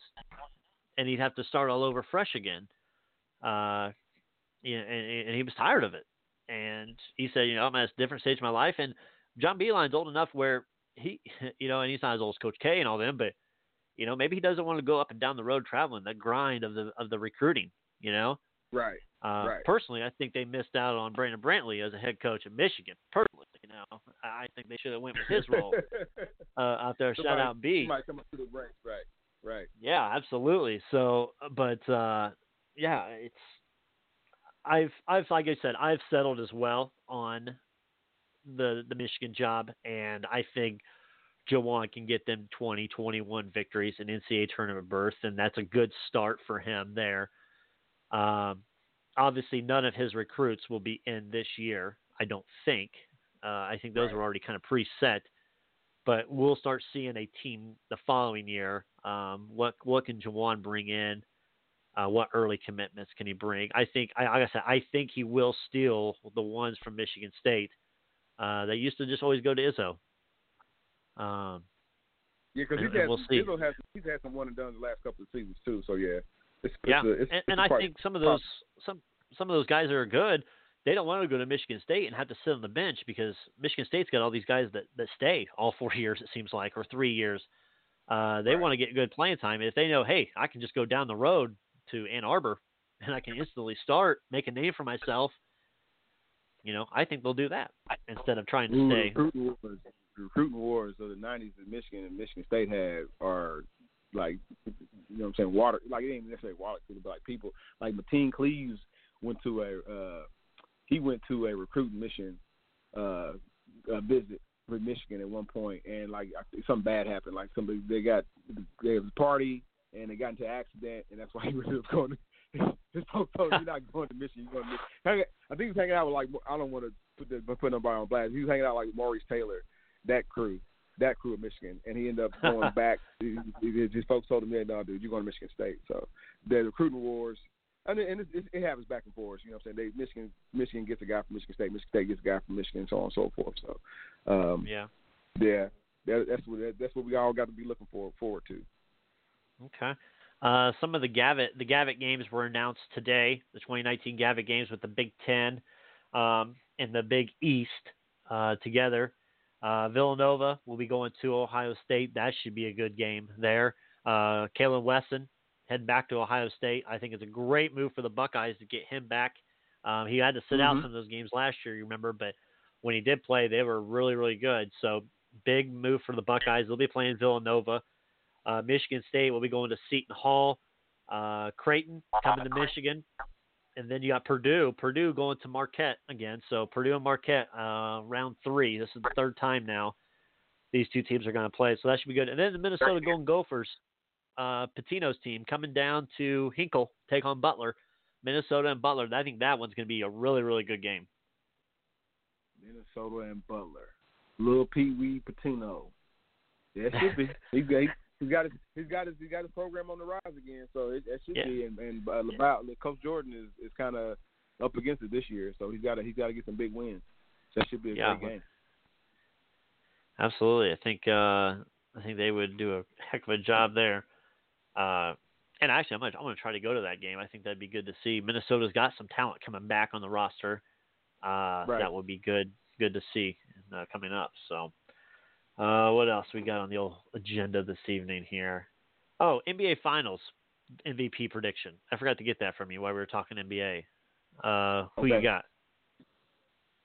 Well, they, they, they don't give the losing team or M V P anymore. They used to, uh, but it would have been Kawhi Leonard. But uh, it's got to be Steph, just because he he, he they woke him up. And uh, with, with the injury, with Durant going down, that kind of woke him up too. And then people, you know what I'm saying, on the idiot box, you know what I'm saying, uh, uh, criticizing and saying this is this ain't, you know, this is inflated team and this is not, you know. So, but he stepped up tremendously. Uh, and at Game Six in Houston, and basically all the series, the whole series, the the short series that they had with, against Trailblazers, um, and they, and it's not like the Trailblazers was any chumps because. Uh, We saw their oh, yeah. their, uh, their their dynamic run through, the, through through this year's playoffs. So, uh, yeah, totally agree. Um, you know, one good stat line I saw, John, and it's when you get to think of it, uh, we we talk about LeBron always being, you know, has went to eight straight N B A Finals, whatnot. What a great run it is, and just I like seeing uh, what's the word I'm looking for? Trends and. Mm-hmm. Uh, Michael Jordan, ever every N B A Finals since Michael Jordan has either since that's night from ninety-nine after Michael Jordan, so nineteen ninety-nine to two thousand nineteen, is included either Steph, Kobe, or Duncan. How about that? Every that's, final that's, since that's, Michael Jordan. That's who. That's that's that's those are the guys. Yeah, those are the three guys from twenty years. An N B A Finals has either had Steph, Kobe, or Duncan in it. Okay. Man. Yeah. I, it's shocking. I, I had to look at it, and somebody posted it on Twitter. That's not my stat. I stole the stat from Twitter, but my God, uh-huh. I started looking. I'm like, holy cow. Because, uh, you know, after Jordan left, it was Duncan's runs to the finals. And then him and Kobe right. battling out for so long, getting to the finals. Right, right. Kobe and Shaq, right? Yep. Um, and and then Duncan again. Or oh, yeah, yeah, Dun- yeah. No, the Heat. Who? Yeah, no, yeah, yeah, man, that's a blur. Yeah, yeah, yeah. yeah. And, De- and Dwayne Wade. Excuse me. I'm, Dwayne Wade was in it as well. Excuse me, I, I missed okay. that line. Steph, Kobe, Wade, or Duncan. One of those four has oh, always Wade. been in the N B A Finals since nineteen ninety-nine, which I think is astonishing. That's cool. It is. That might, we might so, have to make that a, a new Rushmore. For modern yeah. basketball, Rushmore. I know, right? Uh, well, we'll start that. We'll start that debate one more time on Facebook. That'll that'll get everybody riled up. Uh, let's see, John. If I said I told you so, would you tell me I told you so? The N F L Players Association has threatened the N F L with a possible lockout after next season. Uh, I've said it for years now, for a year now, that the lockout will come after this collective bargaining's done. They want better, more money. They want better safety. Uh, they want to limit the games, uh, which I I don't know if the N F L I can stand the N F L have another lockout. Would it, but though here's the interesting thing: it could go lockout, and guess who's sitting on the Iron Throne? Is the X F L and Vince McMahon? No way! No way! No way! Yeah. No way. You know, I, I don't want the N F L to lock out either. Safety, you know, at this point, I don't know what other what other space age technology they could use to make the to make the to make it more safer for for you to say, I'm gonna run into you, you're gonna run into me as hard as you can, you know what I mean? But uh, but uh, no, I, I think they just probably just want more more money, more revenue. If they wanted kind of, I mean, they, they look, they, they see what the N B A has. They want a more a bigger of a revenue split, and I can't really fault them for that. Yeah, absolutely. Okay, well, while we get here, wait for Coach. Uh, we'll go to a couple quick commercials. We'll run, and then we will be right back.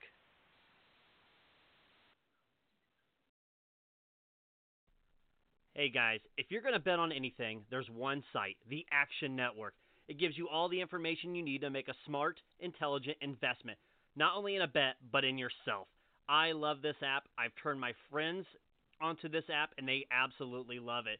It's the Action Network. The Action Network tracks your bets on the Action Network app. You track your bets across all major sports in one place. You get school alerts specific to your action, follow your friends' action, and get a real-time notifications when I make a bet. You can see our records from the last seven days, thirty days, all time, and by sports.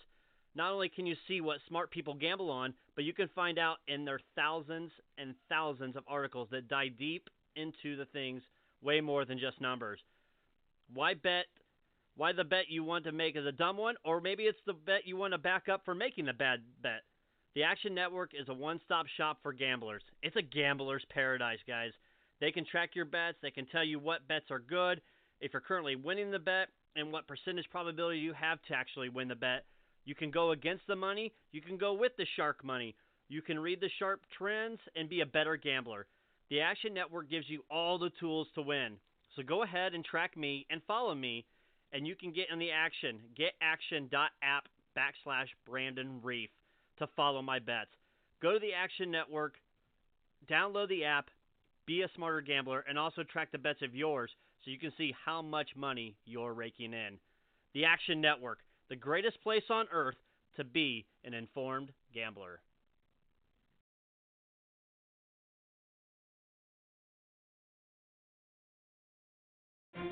From Jamestown to Jonesville, from North Salem to South Milford, from River Forest to Grass Creek. No matter where you live in Indiana, you can enjoy high school sports coverage at its very best on the I H S A A Champions Network, presented by Indiana Farm Bureau Insurance.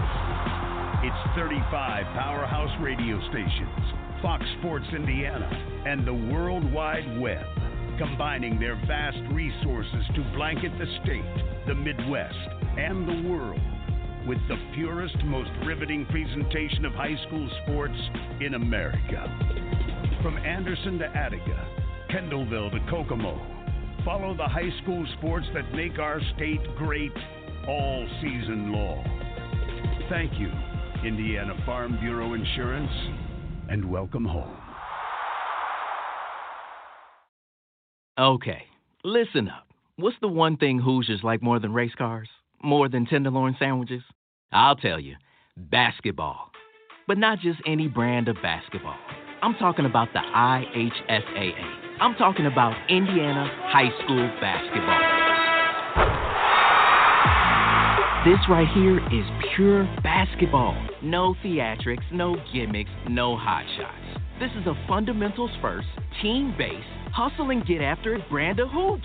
This is real deal basketball for real deal basketball fans like you. This is your chance to see the greatest game ever played in its purest form. The I H S A A Boys Basketball Sectionals begin Tuesday in gyms across the state. Tickets are only six bucks. The chance to experience Hoosier hysteria live and in person only comes once a year. Don't miss it. The I H S A A Boys Basketball Tournament is proudly presented by the Indiana Pacers and the Indiana Fever. Absolutely. But that tournament is already passed, so that's prepping you for next year, for that tournament. So, Brandon Reeve, Jonathan Burtz on Crossroads Sports Radio. We are back once again uh, after that commercial break. Uh, I got some technical difficulties right now with Coach, so uh, he, we may get the call. We may have to schedule it another night.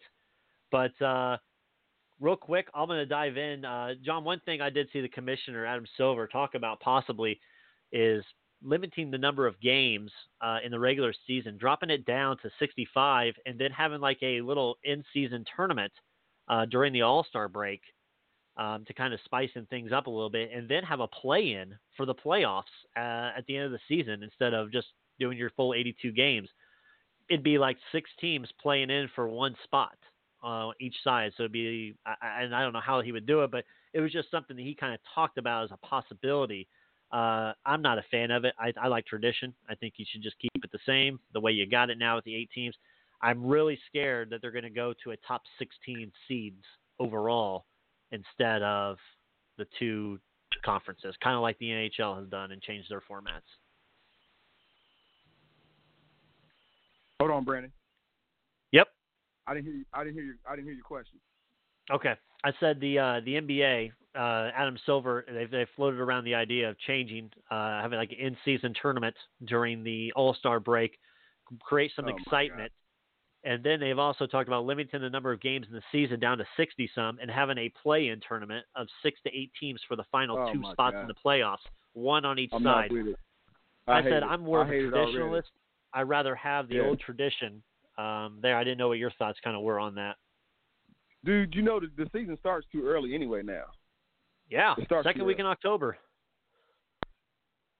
So, um, we should be good.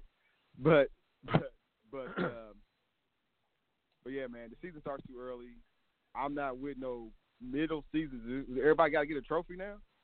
Is that what it was? So what's, what, what, which one is more important, the N B A championship or the well, middle season trophy? I think the All-Star, I think the All-Star, they got, I think it got less ratings this year. Uh, people kind of want exci- excitement. You know, all, all of them are going down. The M L B's pass, uh, All-Star break, the N H L, the All-Star break, the N B A's is getting worse. Uh, and two years from now, they're here in Indianapolis. So, uh, but I think they'll be good once it comes here. Everybody wants to see all the stars. Problem is that price of yeah. the ticket may be a little too high for uh, your your basketball aficionados. It might be. I I'm, I mean, I'm not for it. I'm not for no yeah. four pointers either. So yeah. I hope they don't do that either. Yeah, I know. And they had a, that conference call with Silver, and he was talking, you know, a play-in tournament to try to draw the excitement, kind of like they do with the N C A A tournament. And it's just like a one and done game, four teams for one spot on each side, and it's like a play-in bracket style. Uh, they think it can draw more interest, uh, and, mm-hmm. and they think it could, but I don't know. I, I like I said, I would uh, probably stay away from that, and I would probably keep definitely keep tradition. So, um, right, would be good there. All right, uh, we actually got our guest now. All right, introduced. We've got uh, former Louisville player, former I U P U I head coach, and current boys basketball head coach at Brebeuf High School here in Indianapolis. Todd Howard, how are you, sir? Thank you for joining us. Thank you. Great. Sorry to, uh, for the delay, guys. It seems like maybe the first day of summer, and I, time got away from me a little bit, so I apologize for holding you guys up. But yeah, no worries. Great. No worries. So uh, you started out, kind of talk about yourself a little bit here. We started out, you started out playing at uh, Louisville under the legendary coach Denny Crum. Uh, kind of talk about your playing uh, when you played there, how that was. Yeah, it was a very um, – great time. Louisville was coming off uh, a run, I think, of Coach Crum, you know, first fifteen, sixteen years. Well, I guess I think he came to Louisville in seventy-one, and I was a freshman in eighty-nine. And up until that point, he had, he had had one four-year guy that didn't go to a Final Four, a guy named Larry Williams out of Chicago, who was a really good player. And uh, um, so I grew up in Louisville. Uh, my father played at the University of Louisville for Coach Crum and his first team. Okay. And um, And and really, you know, it's hard not to be, hard not to be caught up in. And, but that whole time, I mean, so if you love Louisville, you definitely dislike Kentucky. But I was very fortunate, it really resonated with me here. Of we, we also got Purdue games, and I got we got um, I U games. So just about every night. And back then, you know, unless it was Bird, Magic, or Doctor J, you didn't get the N B A. So that was what you saw.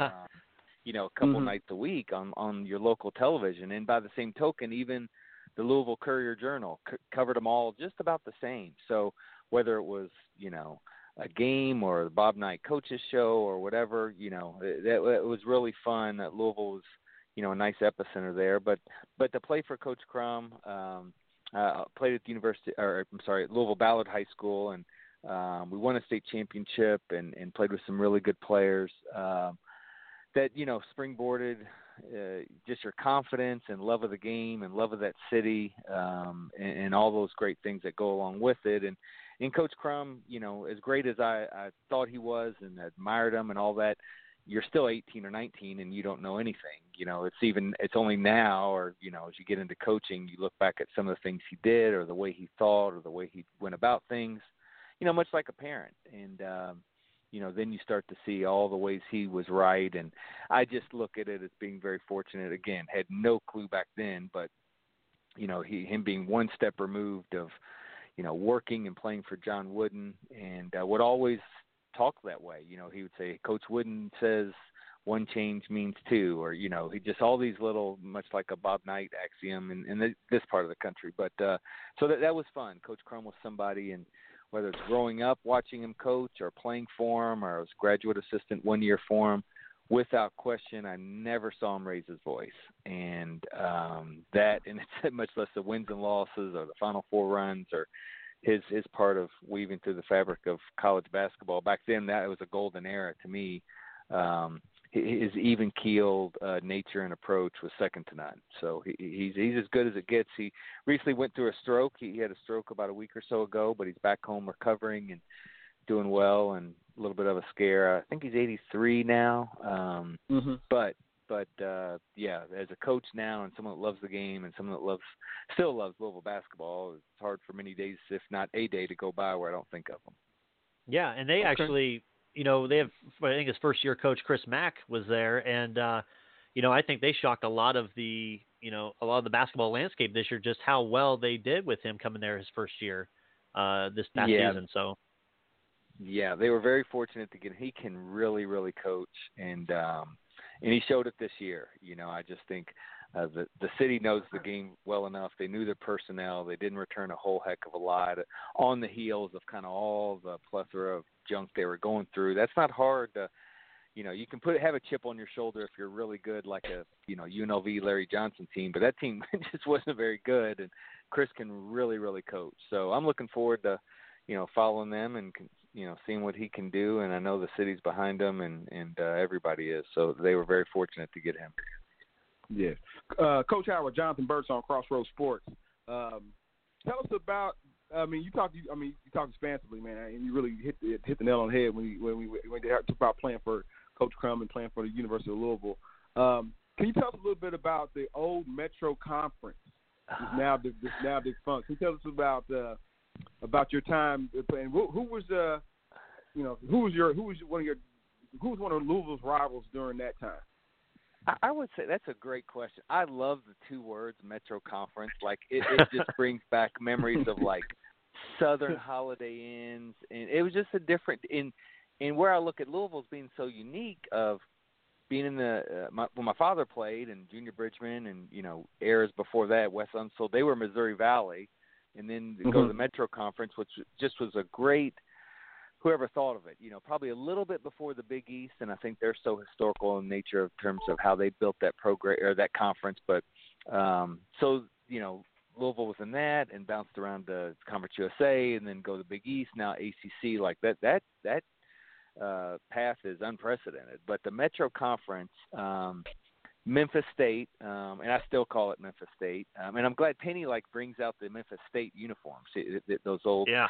old ones that they wore, yeah. but. Um, Memphis was just a heated rivalry. I mean, they always – and Coach Crum would say, they have fifteen guys from Memphis that hate Louisville, and we had guys, you know, there weren't many guys from Louisville or Kentucky. They were kind of a national program, and they didn't know what Memphis – I knew what Memphis meant, and I definitely knew what Memphis – how they thought of Louisville and Coach Crum. I mean, they threw stuff on the court. They called us every name in the book, and um, it was fun. That, that was college basketball. But um, um, Cincinnati – South Carolina was really tough. Um, Florida State was great with those guards like Charlie Ward and Sura and Cassell and that bunch. Um, mm-hmm. Southern Miss was really good with Clarence Weatherspoon, um, and probably and Tulane.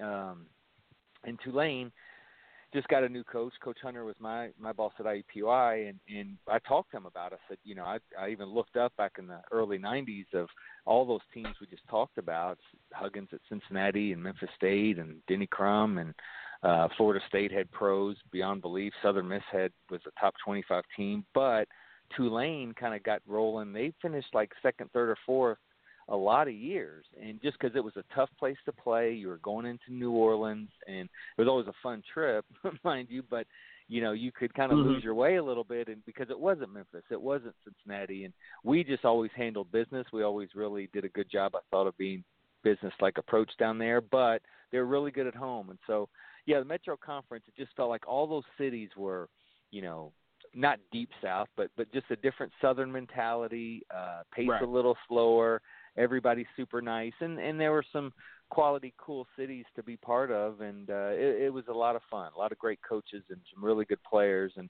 even through being able to coach, you know, to, to this degree, a lot of these guys are coaching as well, and uh, we, we still bump in and just love saying those words, like you said, Metro Conference. It just it means a whole lot. Okay. So, uh, Brady, got another question? Go ahead. Yeah, so once you left Louisville, uh, you joined, I believe you came up here to I U P U I with uh, with Coach Hunter. Uh, your first coaching stint? Okay.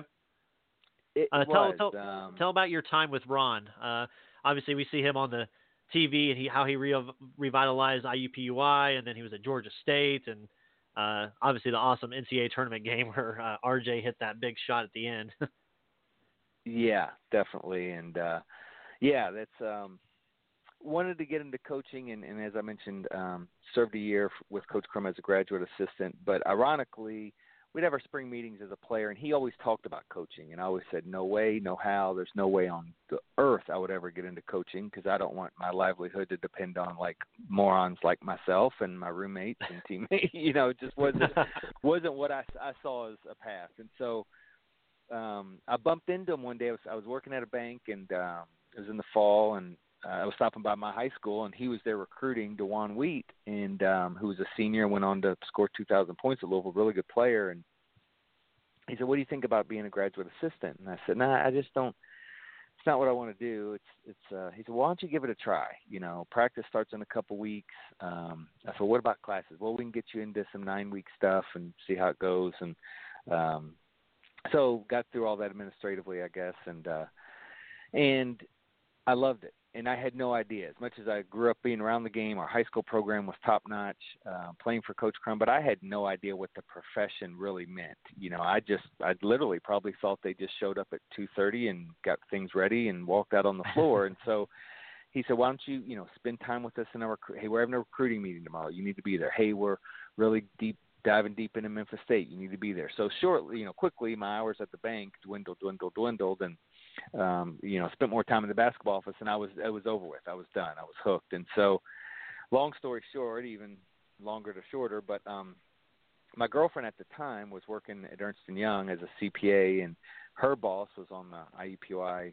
um, Hall of Fame and said, "Hey, they," um, and it was just about the point of, "Hey, this has been great. We've kind of been dating seven or eight years and um, probably going to look to get into college coaching. It's kind of been nice to know you." That was about where we both thought things were going. And then she brought this to the table and said, "Hey, um, I U P U I is going Division One, and it'll be a few years, but, you know, my boss is on the board there, and they just got a new coach, and, you know, whatever, whatever." And so I talked to Louisville coaches, and they knew Ron and said, "Oh, Todd, that'd be fantastic. Indianapolis is, you know, wonderful. And, oh, but you're going to Division One," and I'm gung-ho about it. And they're like, "Oh, no, that's – Todd, you're going to get your brains beat in. It's going to be miserable. And you, you can't you can't start a Division One program in Indiana. There's no way." And they're rattling off – you know, back then Evansville was going to the tournament. Butler wasn't even near Butler, you know. But um, Valpo right. was st- so strong. Ball State was so strong, much less – Notre Dame, Indiana, Purdue, and, and all that. And so, but I never met Ron. I came up for the interview, and we really connected. He loved Louisville basketball, and so that was a really good, you know, opportunity for us to share. And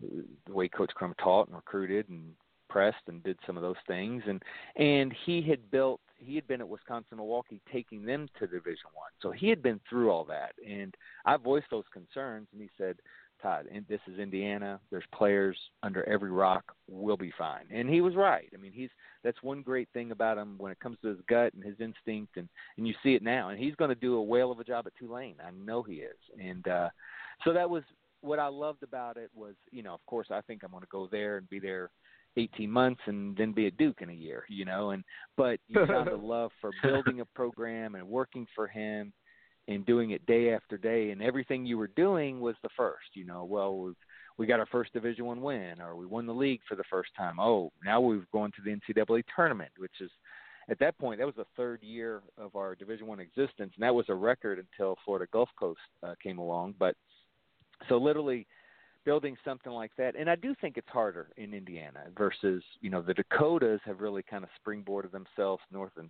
South Dakota State, and even South Dakota, and Um, but there's no competition up there. And as I mentioned just here, not only do you have all these in-state schools, but the M A C raids this state uh, nationally. I don't care if you're U C L A or, or Duke, you're going to come to Indianapolis if there's a top, top player. And so, but that also made it fun because the high school players are so good, because the high school coaching's so good, the A U scene is so good. And we used to use it in recruiting that I don't care what day of the week, year it is, there will be a front page story about basketball in Indiana. You know, we'd travel to play in Phoenix and the Suns would be on page four, you know? Um, so as you guys know, Indiana is just unlike anything else when it comes to basketball. And so that really made it fun. So it wasn't like, and I learned from him, you know, he was there sixteen years and had multitude of offers and opportunities, but he just wanted to keep building and building and building. And so that was fun to not – I had so many buddies that were assistants that were looking for the next job, and I wasn't. I, I wanted to keep building that with him, and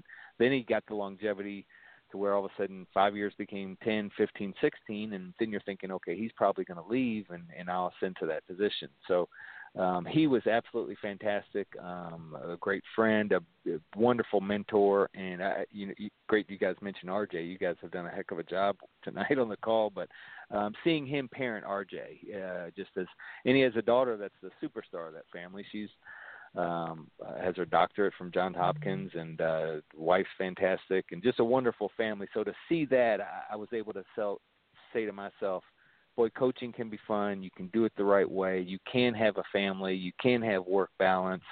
And, oh, my gosh, you get to live in Indianapolis. And so um, Coach Crum is definitely a, a huge, huge part, but I don't know if Ron trails by any regard. They're probably tied just in terms of impact and, and friendship and loyalty and all those great things. Okay. Okay. Okay. Uh, as, as Brandon alluded to, as when, when we first introduced you on the call, you are also the uh, head coach of Brebeuf Jesuit. You've been there four seasons now? Or, this was year five. Yep. Year five. Okay, I'm off one. Mm-hmm. But uh, right. you won the city. You won the city conference uh, two years running, right? Correct. We have. Yep. So yep. so back to back, back to back uh, champions. What about what about high school basketball is, is a little bit different than coaching collegiately?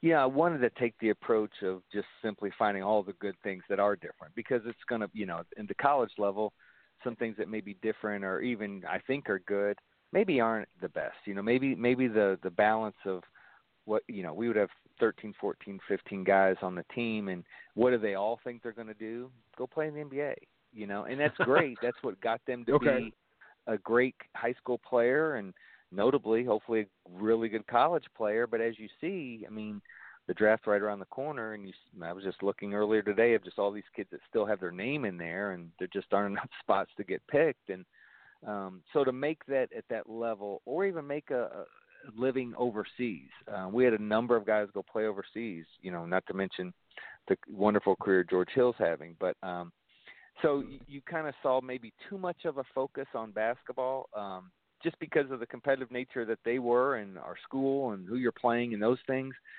And at the high school level, you know, you may have a freshman that's thirteen or fourteen years old, and so they're a good player, and you can maybe see that their ceiling or what kind of potential they may have that they don't even know they have. And maybe at the college level, you're you're probably dealing with the finished product. They may have peaked at fifteen or sixteen, you know, or seventeen. Mm-hmm. And so mm-hmm. um, now you still had to get them. They were going to get stronger and better and those things, but and it was still neat, you know, because you'd start recruiting them at the college level, and they're fifteen, and you know, now you're going to weddings, or they're on my staff, or, you know, you get together and with them and their families. And that's kind of, if you coach long enough, you, you're really blessed for those kind of things. But from the high school side, I really, really like just that everything's new to them. I, I mean, is there anything funner than high school, you know, like with your buddies? And um, it's, there's just so many different things. You want to play a bunch of sports, and at Brebeuf you can, you know, those days have kind of passed a lot of schools by, but um, you know, it's just a really wholesome environment, high school basketball, period. And so I've just really enjoyed of getting our players better, you know, finding their role and their niche and their passion for what makes them tick. And then hopefully that progresses them to picking the right school, whether they play in college or don't, but, you know, maybe find themselves in a way that they hadn't thought about before. And now they pick a major that fits, or a school that fits, and, you know, they're on the next chapter of their lives. And, and that's been really neat. But uh, on top of that,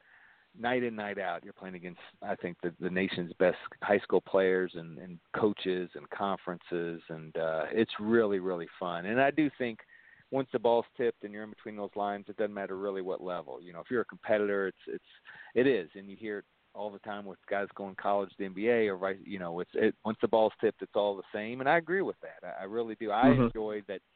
After a game, I'm I'm home in my bed a couple hours later. I'm not going back to a hotel or an airport or those things. That's what I that's what I like about it the best. But uh, but Brebeuf's a special place, and I've really enjoyed their people and administration, and uh, the kids we've had. We've been lucky to, you know, help some kids get to some nice places to go play at Maryland and Miami of Ohio and Georgia Tech and Air Force, and mm-hmm.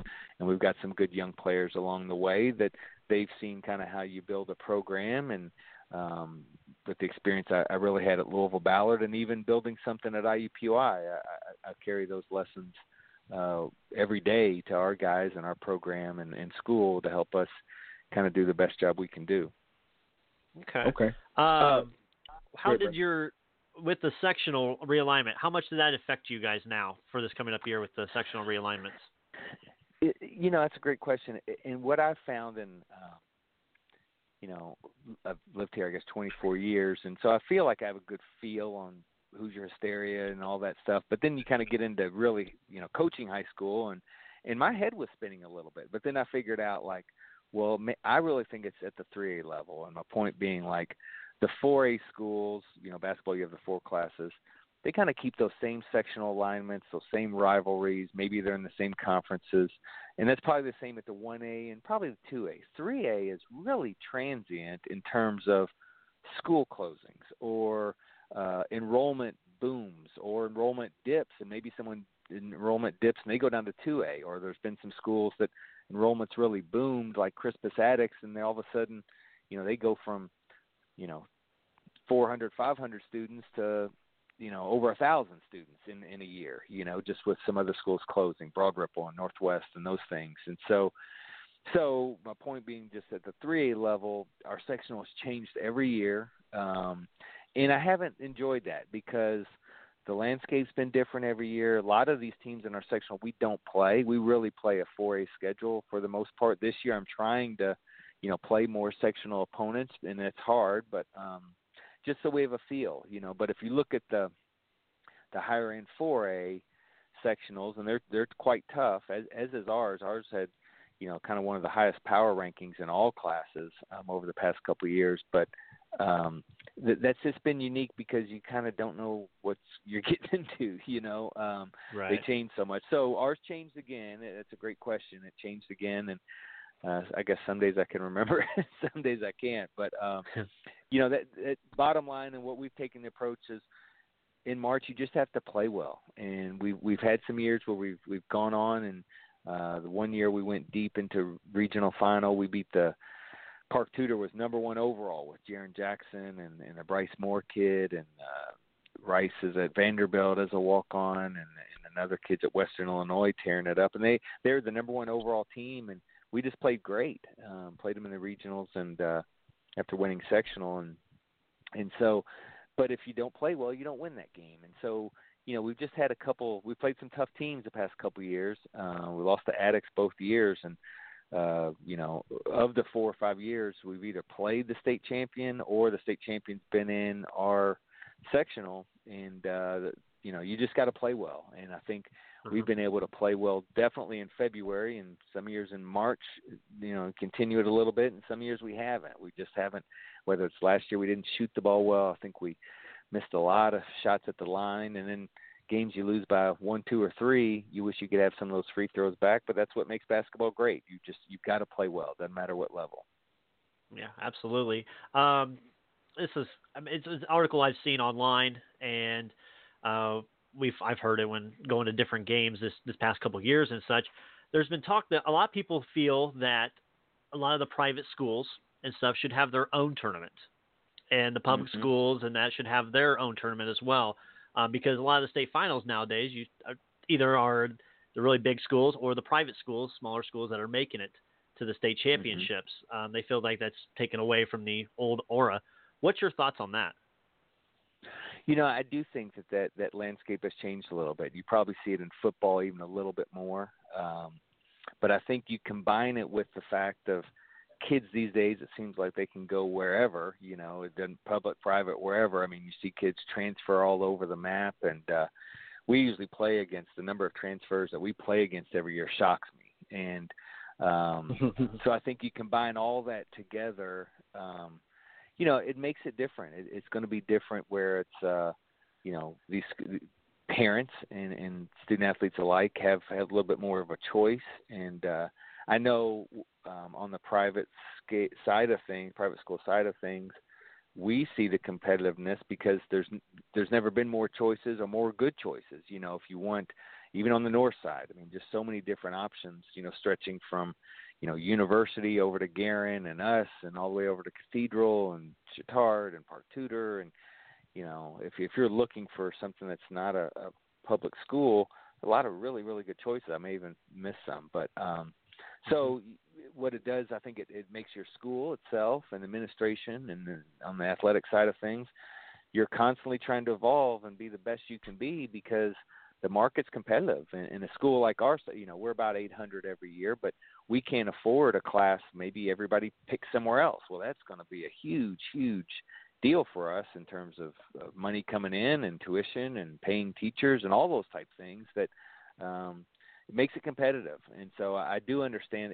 you know, one thing I think I've seen, about the only different thing I've seen when it's, people talk about Hoosier Hysteria or the tournament, Kentucky still does, I think, the best job of it. They have sixteen teams, they have sixteen regions throughout the state, and all comers, it takes everybody. And you win your region, those those sixteen go to, you know, a Sweet sixteen tournament at Rupp Arena. But prior to that, the one A schools have their own state tournament because – quite frankly, you know, no different here. A one A school, you know, except for Milan, I guess, you're not going to run the gamut and run through a all-for-one state tournament. Um, so they have their own state tournament, like maybe it's early February, and, and they still get a chance to play in the other one too. Um, so, I've, you know, I think those type of discussions, you know, because of the landscape's changed so much, I do think you need to be aware of that. I think um, as sectional alignment is so different and you hear about it all the time, a couple things I wish that, you know, if you could keep it together. And then when you get to uh, regional action, I wish that went to a Friday, Saturday, back to when we beat Park Tudor. So we beat Park Tudor in the morning. And then, I mean, I'll be honest, that we had a really good crowd, but I bet not everybody was there because why? They're thinking, oh, I ain't beating that Park Tudor team. You know, they had pros on it. Right. You know, that kid went number four in the draft. And so, so we beat them. Now here everybody wants to come. Well, we still probably missed out on it because there are probably some kids that went in the morning and said, I, I'll go to this one because I can't go at night. I've got something else. But I think if you did it Friday night and then the winners play again Saturday night, I think the buildup of those Friday, Saturdays could be – because I would see it in recruiting. You know, you'd, you'd want to see somebody, oh, yeah. oh, they won and they played. And, and I know we felt that you're worn out. It's really the only time you play those type of, you know – that kind of competition. You may play in the tournament, but it's not that kind of competition where, you know, at that point you're in the it's kind of elite eight of who else left in your class. And so you're going to play good teams. And I, I just, in Indiana where you play twenty games, twenty-two games and the season is so short, I think when we won it in high school, we were thirty-six and three and you just played all the time. You know, they played multiple tournaments. We played out of state. You did. That'd be another thing. I'd like for Indiana to maybe increase the number of games and then lift the band. There's a radius from state borders of who you can play. But I think in today's world, you should, if you want to go to Hawaii to play and you can do it, you should do it. Um, I just think um, that only makes it – because I, I'd love to see the attention of a team that goes to Florida or Hawaii or Las Vegas for a tournament, because I guarantee you those quality tournaments are dying to see a, quote, team from Indiana come in there and play. And cause oh, yeah. if you're good enough to go play in those teams – you probably got good players and you're probably a well-established program, and you're going to go in there and put on a show and play, play like Indiana teams should play. And I just think that would be neat. Um, that'd be, you know, but that's a great question you have there of, of, that would probably be cool to see. Okay, if we took away, I don't know the number of private schools and, and, and the four classes of boys basketball, but okay, what if, you know, are there thirty-two of them, and, you know, play a thirty-two team tournament, maybe in early February or, you know, at semester break or something like that. That, that'd be another way. Yeah. Of, 'cause I do think something needs to be a better hook and a better bite, because doesn't matter if it's basketball, doesn't matter if seven-on-seven football is going to blow up, club volleyball. There's already the parameters of outside school-based sports in terms of the hook that they have on kids, and because they play against the best competition and they get to travel and they get to do a lot of things that you don't get to do at the high school level. And so – as a high school coach, you want to do all that we can to make sure we're putting the best product for our state and for our schools and for our communities. And maybe the way of doing it that we did in eighty-two or seventy-two or fifty-two probably may not be the best in two thousand twenty. Okay. okay. Perfect. That was a great answer. Uh, Loved it. Right. Coach, in the interest of time, because I know uh, you got you got to go, and we do appreciate you having you on. Uh, I just got one. I just got one more question for you. Uh, what's the one word or phrase that you you think uh, uh, a former? If I run into a former player in the street and say, "Hey, man, how's Coach? How's Coach Howard?" What would what, what, you think they would say to me mm. about you? That's a good one, um, and I, I've got all the time you guys need, honestly. But um, you know what you hope as a coach, but just having been able to coach at two schools, you know, for. You know, one for nineteen years and one for five, um, you know, so whatever that math is, and just being at two places, mm-hmm. you hope you have an impact and an effect of someone that cares, you know, and care doesn't necessarily mean, hey, we got to go get up three hundred shots today. Care can mean, you know, are you getting ready for your finals, or, hey, are you, can I help you land an internship, or, you know, how's mom and dad, or, hey, mm-hmm. I heard little brother's sick, you know, maybe you need to get home to take care of that. Um, I just think coaching involves caring, and that's where, I, I, you know, we all learn from our previous coaches, our parents, our best teachers, and those things, and um, I would want to be known as someone that really cares, because I think when you care, they know that. I think kids are really smart. What's that line, like you can't fool dogs and kids or whatever, and and, and kids want to be helped, whether that's improve their jump shot or improve their ball handling or improve their, their life. And that's what coaches, I think, are, are charged with, of, of giving that opportunity to that young man or young woman of, hey, here's some things I think that can help you become even better than what you think. And I think you hear all the time of sometimes coaches, not that they want it more than the kid, or not that parents want it more than the kid, but it's only their experiences where they just see things a little different of, hey, here's, here's where your extra effort and extra care. And that's one of the things I, I like about Brebeuf so much, is it really, our motto is preparing uh, men and women for others. And being at a Jesuit institution has helped me so much in terms of coaching and parenting and all those things. But mm-hmm. back to your question, I would hope, you know, players that I was able to connect with and recruit, or, you know, coach for four years uh, throughout their time, or five years in some cases, um, then be able to know, because I think that's that's their quick that's their quick prejudice of, does he really care or not? And I think we've all played for people, or been in a classroom with somebody, or been across the table for somebody, and, and you just know. And I think if, if we, when you do know that that person, he or she cares, you're willing to go the extra mile with them. And if they don't really care, it's hard to get that investment or that same level of trust in return. So that would be my hope and goal, and that's that's why, you know, I'm looking forward to the summer of coaching with our kids, just to, so they know that not only me but our staff and school really, really cares about their development, and and, and putting putting it all together. That's what, you know, I, I always talk about basketball being the greatest game. I think all the time of um, today I was think I, I think we've been so blessed to see, like, the career of Peyton Manning, or the career of uh, um, Gary Brackett. They never played a second together. And they're two great pillars of this community and the Colts for sure. Um, right. I watched our baseball team in postseason play the other day, and they're not subbing three guys in and five guys out and making a different lineup. There's no halftime, you know, so subbing in baseball, maybe relief pitcher or those things, or pitch hitter, but not what subbing and your bench can do in basketball. Offensively and defensively, what it can do in basketball. It's not like football. And I just think it's the makes it the greatest game. So it gives everybody a chance to, to have a role. You know, I think right now the league has LeBron James and everyone else is kind of a role player. You know, even if you're Giannis or, or, uh, or uh, Kawhi, you know, those guys have a role to play. And, and basketball mm-hmm. teaches you how to do your role, accept it, you know, be cognizant of how you can help a team.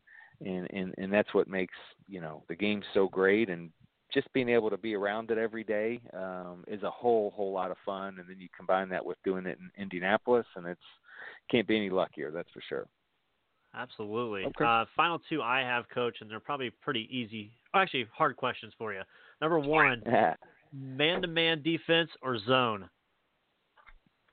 I love man-to-man defense. Um, what about you, you guys? What do, what do you oh, guys think? I love man-to-man. I loved playing it. Uh-huh. John, you yeah. might like a little bit of zone. That way you don't have to move around as much, right? No. I, I, oh, you talking about playing it? Playing it, yeah. Zone? At, at, at my age, yes, absolutely. But, but man-to-man. Like yeah, right, right, right. Yeah, I uh, yeah, I loved man playing man-to-man. When our coach would go man-to-man back when I played, I loved it. And, of course, I didn't go inside the three-point line ever on offense, so and he can, he'll vouch for that. But, uh yeah, I love love man-to-man. A lot of coaches I see nowadays is just they stick it out there in the zone, and you know I love some of those special zones, the one three one traps, yep. and uh, you know those, and I love it. And yep. hopefully, my myself and John this year we're gonna get to uh, we're gonna come check out some of your games and come by the uh, the high school, see you for practice, hopefully, and uh, you know That'd we want to definitely follow you follow you around this year. We we also follow you know you played this year uh, Addicts, you know Chris Hawkins. He was uh, mm-hmm. he was on the show a couple weeks ago with us, and uh, yeah, uh, so a yeah, great guy there. Uh, my final yeah. one I have for you is the Warriors or the or the Raptors. Who you got? Boy, it's um, you know there's so much in play. You know, is K D gonna show up? Is he gonna play in this series? Is This, this Cousins, it sounds like Cousins is a little bit closer. Um, the fact that Golden State doesn't have home court advantage, you kind of forget what that looks like. You know, so Toronto to have game one and game two is scary. It really, really is. And then you throw in the Warriors have been off, what is it, did they say nine days or even more? I, I don't know. Yeah. But um, that hadn't happened all year, you know, not since training camp have they been off that long. And so that's, for a team like that, I, I just – You know, I'm not betting against Golden State. They're one of my favorite teams. I really, really enjoy their staff and their players. But but if all of a sudden they walked out of there one one or even down oh two, that wouldn't surprise me at all. But I, I do think it'll be Golden State, and I'll say six. Um, okay. But, but uh, they're both really playing well. I, th- I thought Milwaukee going up two oh, and obviously with George Hill there, I just couldn't wait. I was like uh, – counting yeah. my chickens. I'm like, okay, I, I, you know, maybe I can get to go see George in the finals and just, you know, right. giddy as like a six-year-old. And then all of a sudden, wham, they just get, you know, I saw where they didn't, they didn't have a, they had one two-game losing streak all year. They didn't have a three-game losing streak, nothing more than that. They had one two-game losing streak. And then they end their year getting beat four times in a row. And, you know, I mentioned that earlier a little bit of, you just got to play well, and when you at that level, you're you know you're not playing teams you can beat by playing poorly. When the further you go along, you better play about as good as you can, or sometimes you got to play even better than what you're capable, simply to advance. Much less, you know, avoid you know the cruelty of a season ending. So, um, let's say Golden State in six. How about you guys? Absolutely, I got Golden State in five if Durant plays, six if he does not. Okay. I got Golden right. State. I got Golden State in six myself. Okay. Perfect. There we go. Well, I told Jonathan it's U S A versus Canada, so you have to pick a side. That too. Yeah, absolutely. Well, that Coach, uh, we're running short on our time, but I'd love you know I love I'd have you on for another hour if I could. Uh, Likewise. But I want to do want to thank you for joining stuff. us. Yeah, thank you for joining us. Uh, we'll hopefully we're going to get you on again as it gets closer to the basketball season. That way, talk about your team a little bit. And uh, kind of how uh, the preseason training's going and everything. Yeah, let's do it. That sounds great. You guys did a wonderful job. Really appreciate it. Thanks, All Coach. Right, thanks, Have a great Coach. Evening. Okay, you too. Take care. All right, that was Coach Todd Howard, Brebeuf High School, former Louisville player, former I U P U I coach, joining us. We've got less than five minutes. Real quick, I got to get him on. Sweet Lou, we got less than four minutes before it kicks me out. How are you? Uh-oh. I just heard the birds. All I did was hear the birds. I heard, heard the birds. So, all right, John, we got uh, less than five. That was a great interview. Loved Coach Howard. It was awesome. Yeah. Uh, look, Very look at, like, Very like I said, I could talk to him for another hour. Uh, just pick yeah. his brain. Uh, hopefully we'll get a chance later on this year. We'll go out and check out some of their practices and uh, kind of get yep. talk to him and, and go there. But, yeah, great uh, great time talking about Denny Crum. Uh, you know, his insight as well on just, you know, the coaching. And uh, I, I, def- I was glad to hear his thoughts on a private tournament versus the public school tournament for the I H S A A. So uh, we'll definitely mm-hmm. have Coach back on again later this fall. So thank you, Coach Howard, for joining us tonight. Uh, John, any final things from you? We got, I mean, a, we got four minutes left. A E W, I loved it. Loved the pay-per-view. Uh, watch How can out, you not Vince. Love it? How can you? Yeah, watch out, Vince, till he till he figure out how to way to buy it. But A E W, A E W needs to keep the Hogans and the, I love Hulk Hogan, by the way, but they need they need to keep the Hogans, the Nashes, the anybody who was somebody in the eighties or anybody technically was in somebody in the nineties. Keep them away unless you unless they helping you like in the back, like right out of right out of script or something like that. But don't. Bret Hart. I, we got to see, eh, well, they got to see Bret Hart. Bret Hart. We got to see Bret Hart raise up the title and you know do a little speech or whatever. And he he's always gonna have an axe to grind. But uh, it, you know, it's people just want to see you know a refreshing show where the booking is smart and the outcome is smart, not like an uh, extended like uh, the road to WrestleMania where we where we screw over a guy, screw over a guy, screw over a guy, screw over a guy, and then maybe he'll win on, at, at this pay per view. So right. It's something like I said, it's it's it's something fresh. Again, I.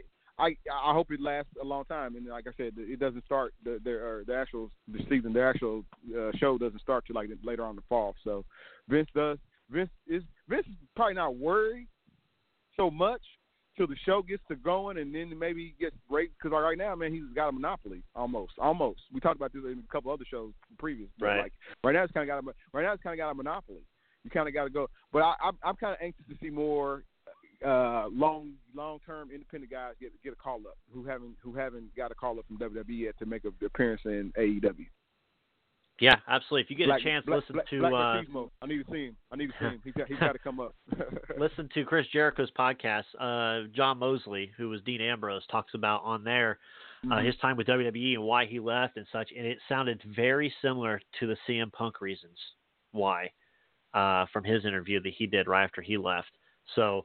I there, thought that was there is one guy. There's out. one guy, and I know we're short for time. There's one guy that I hope if A E W has to go take out a loan to go get, and I don't know where he's at. I don't know where he's at on his W W E contract. If they get the mind of Paul Heyman, who used to be Paulie Dangerously, and yeah. either make him a guy in the back or make him a on, you know, on you know in front of the camera character, it'll be it'll be like when Chris Jericho came over. It'll be like when Scott Hall came over, you know what I'm saying, when W C W, you know what I mean, when Chris Jericho became the Millennium guy in W W E and broke. It, well, it ain't going to never break. It's never it's never going to break W W E's back, back, but you will turn the channel. Yeah, absolutely. Absolutely. All right, John, minute forty. Any uh, final thoughts, shout-outs, anything? I wish we had more time. Uh, just want, man, right. Shame on me, man. I, I, I'll be a better booker myself. Man, thanks for everybody for listening. Um If you're on my friends list, Brandon's friends list, the Crossroads friends list, Three Foolish Men on Twitter, man, I, I appreciate everybody listening. And, you know, everybody knows that we take a great pride and, and uh, into putting on a, a great show and bringing those voices that nobody else is really necessarily talking to or those great great voices uh, in this interview and the past interviews, man. Like, just keep on listening, man. We'll, we'll keep on uh, put on great shows.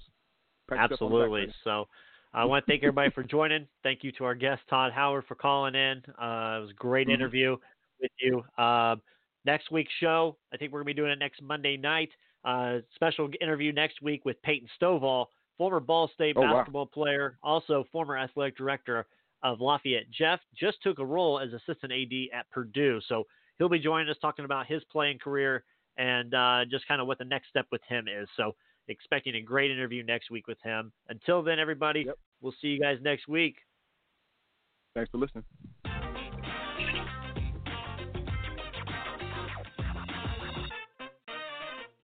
Crossroads Sports.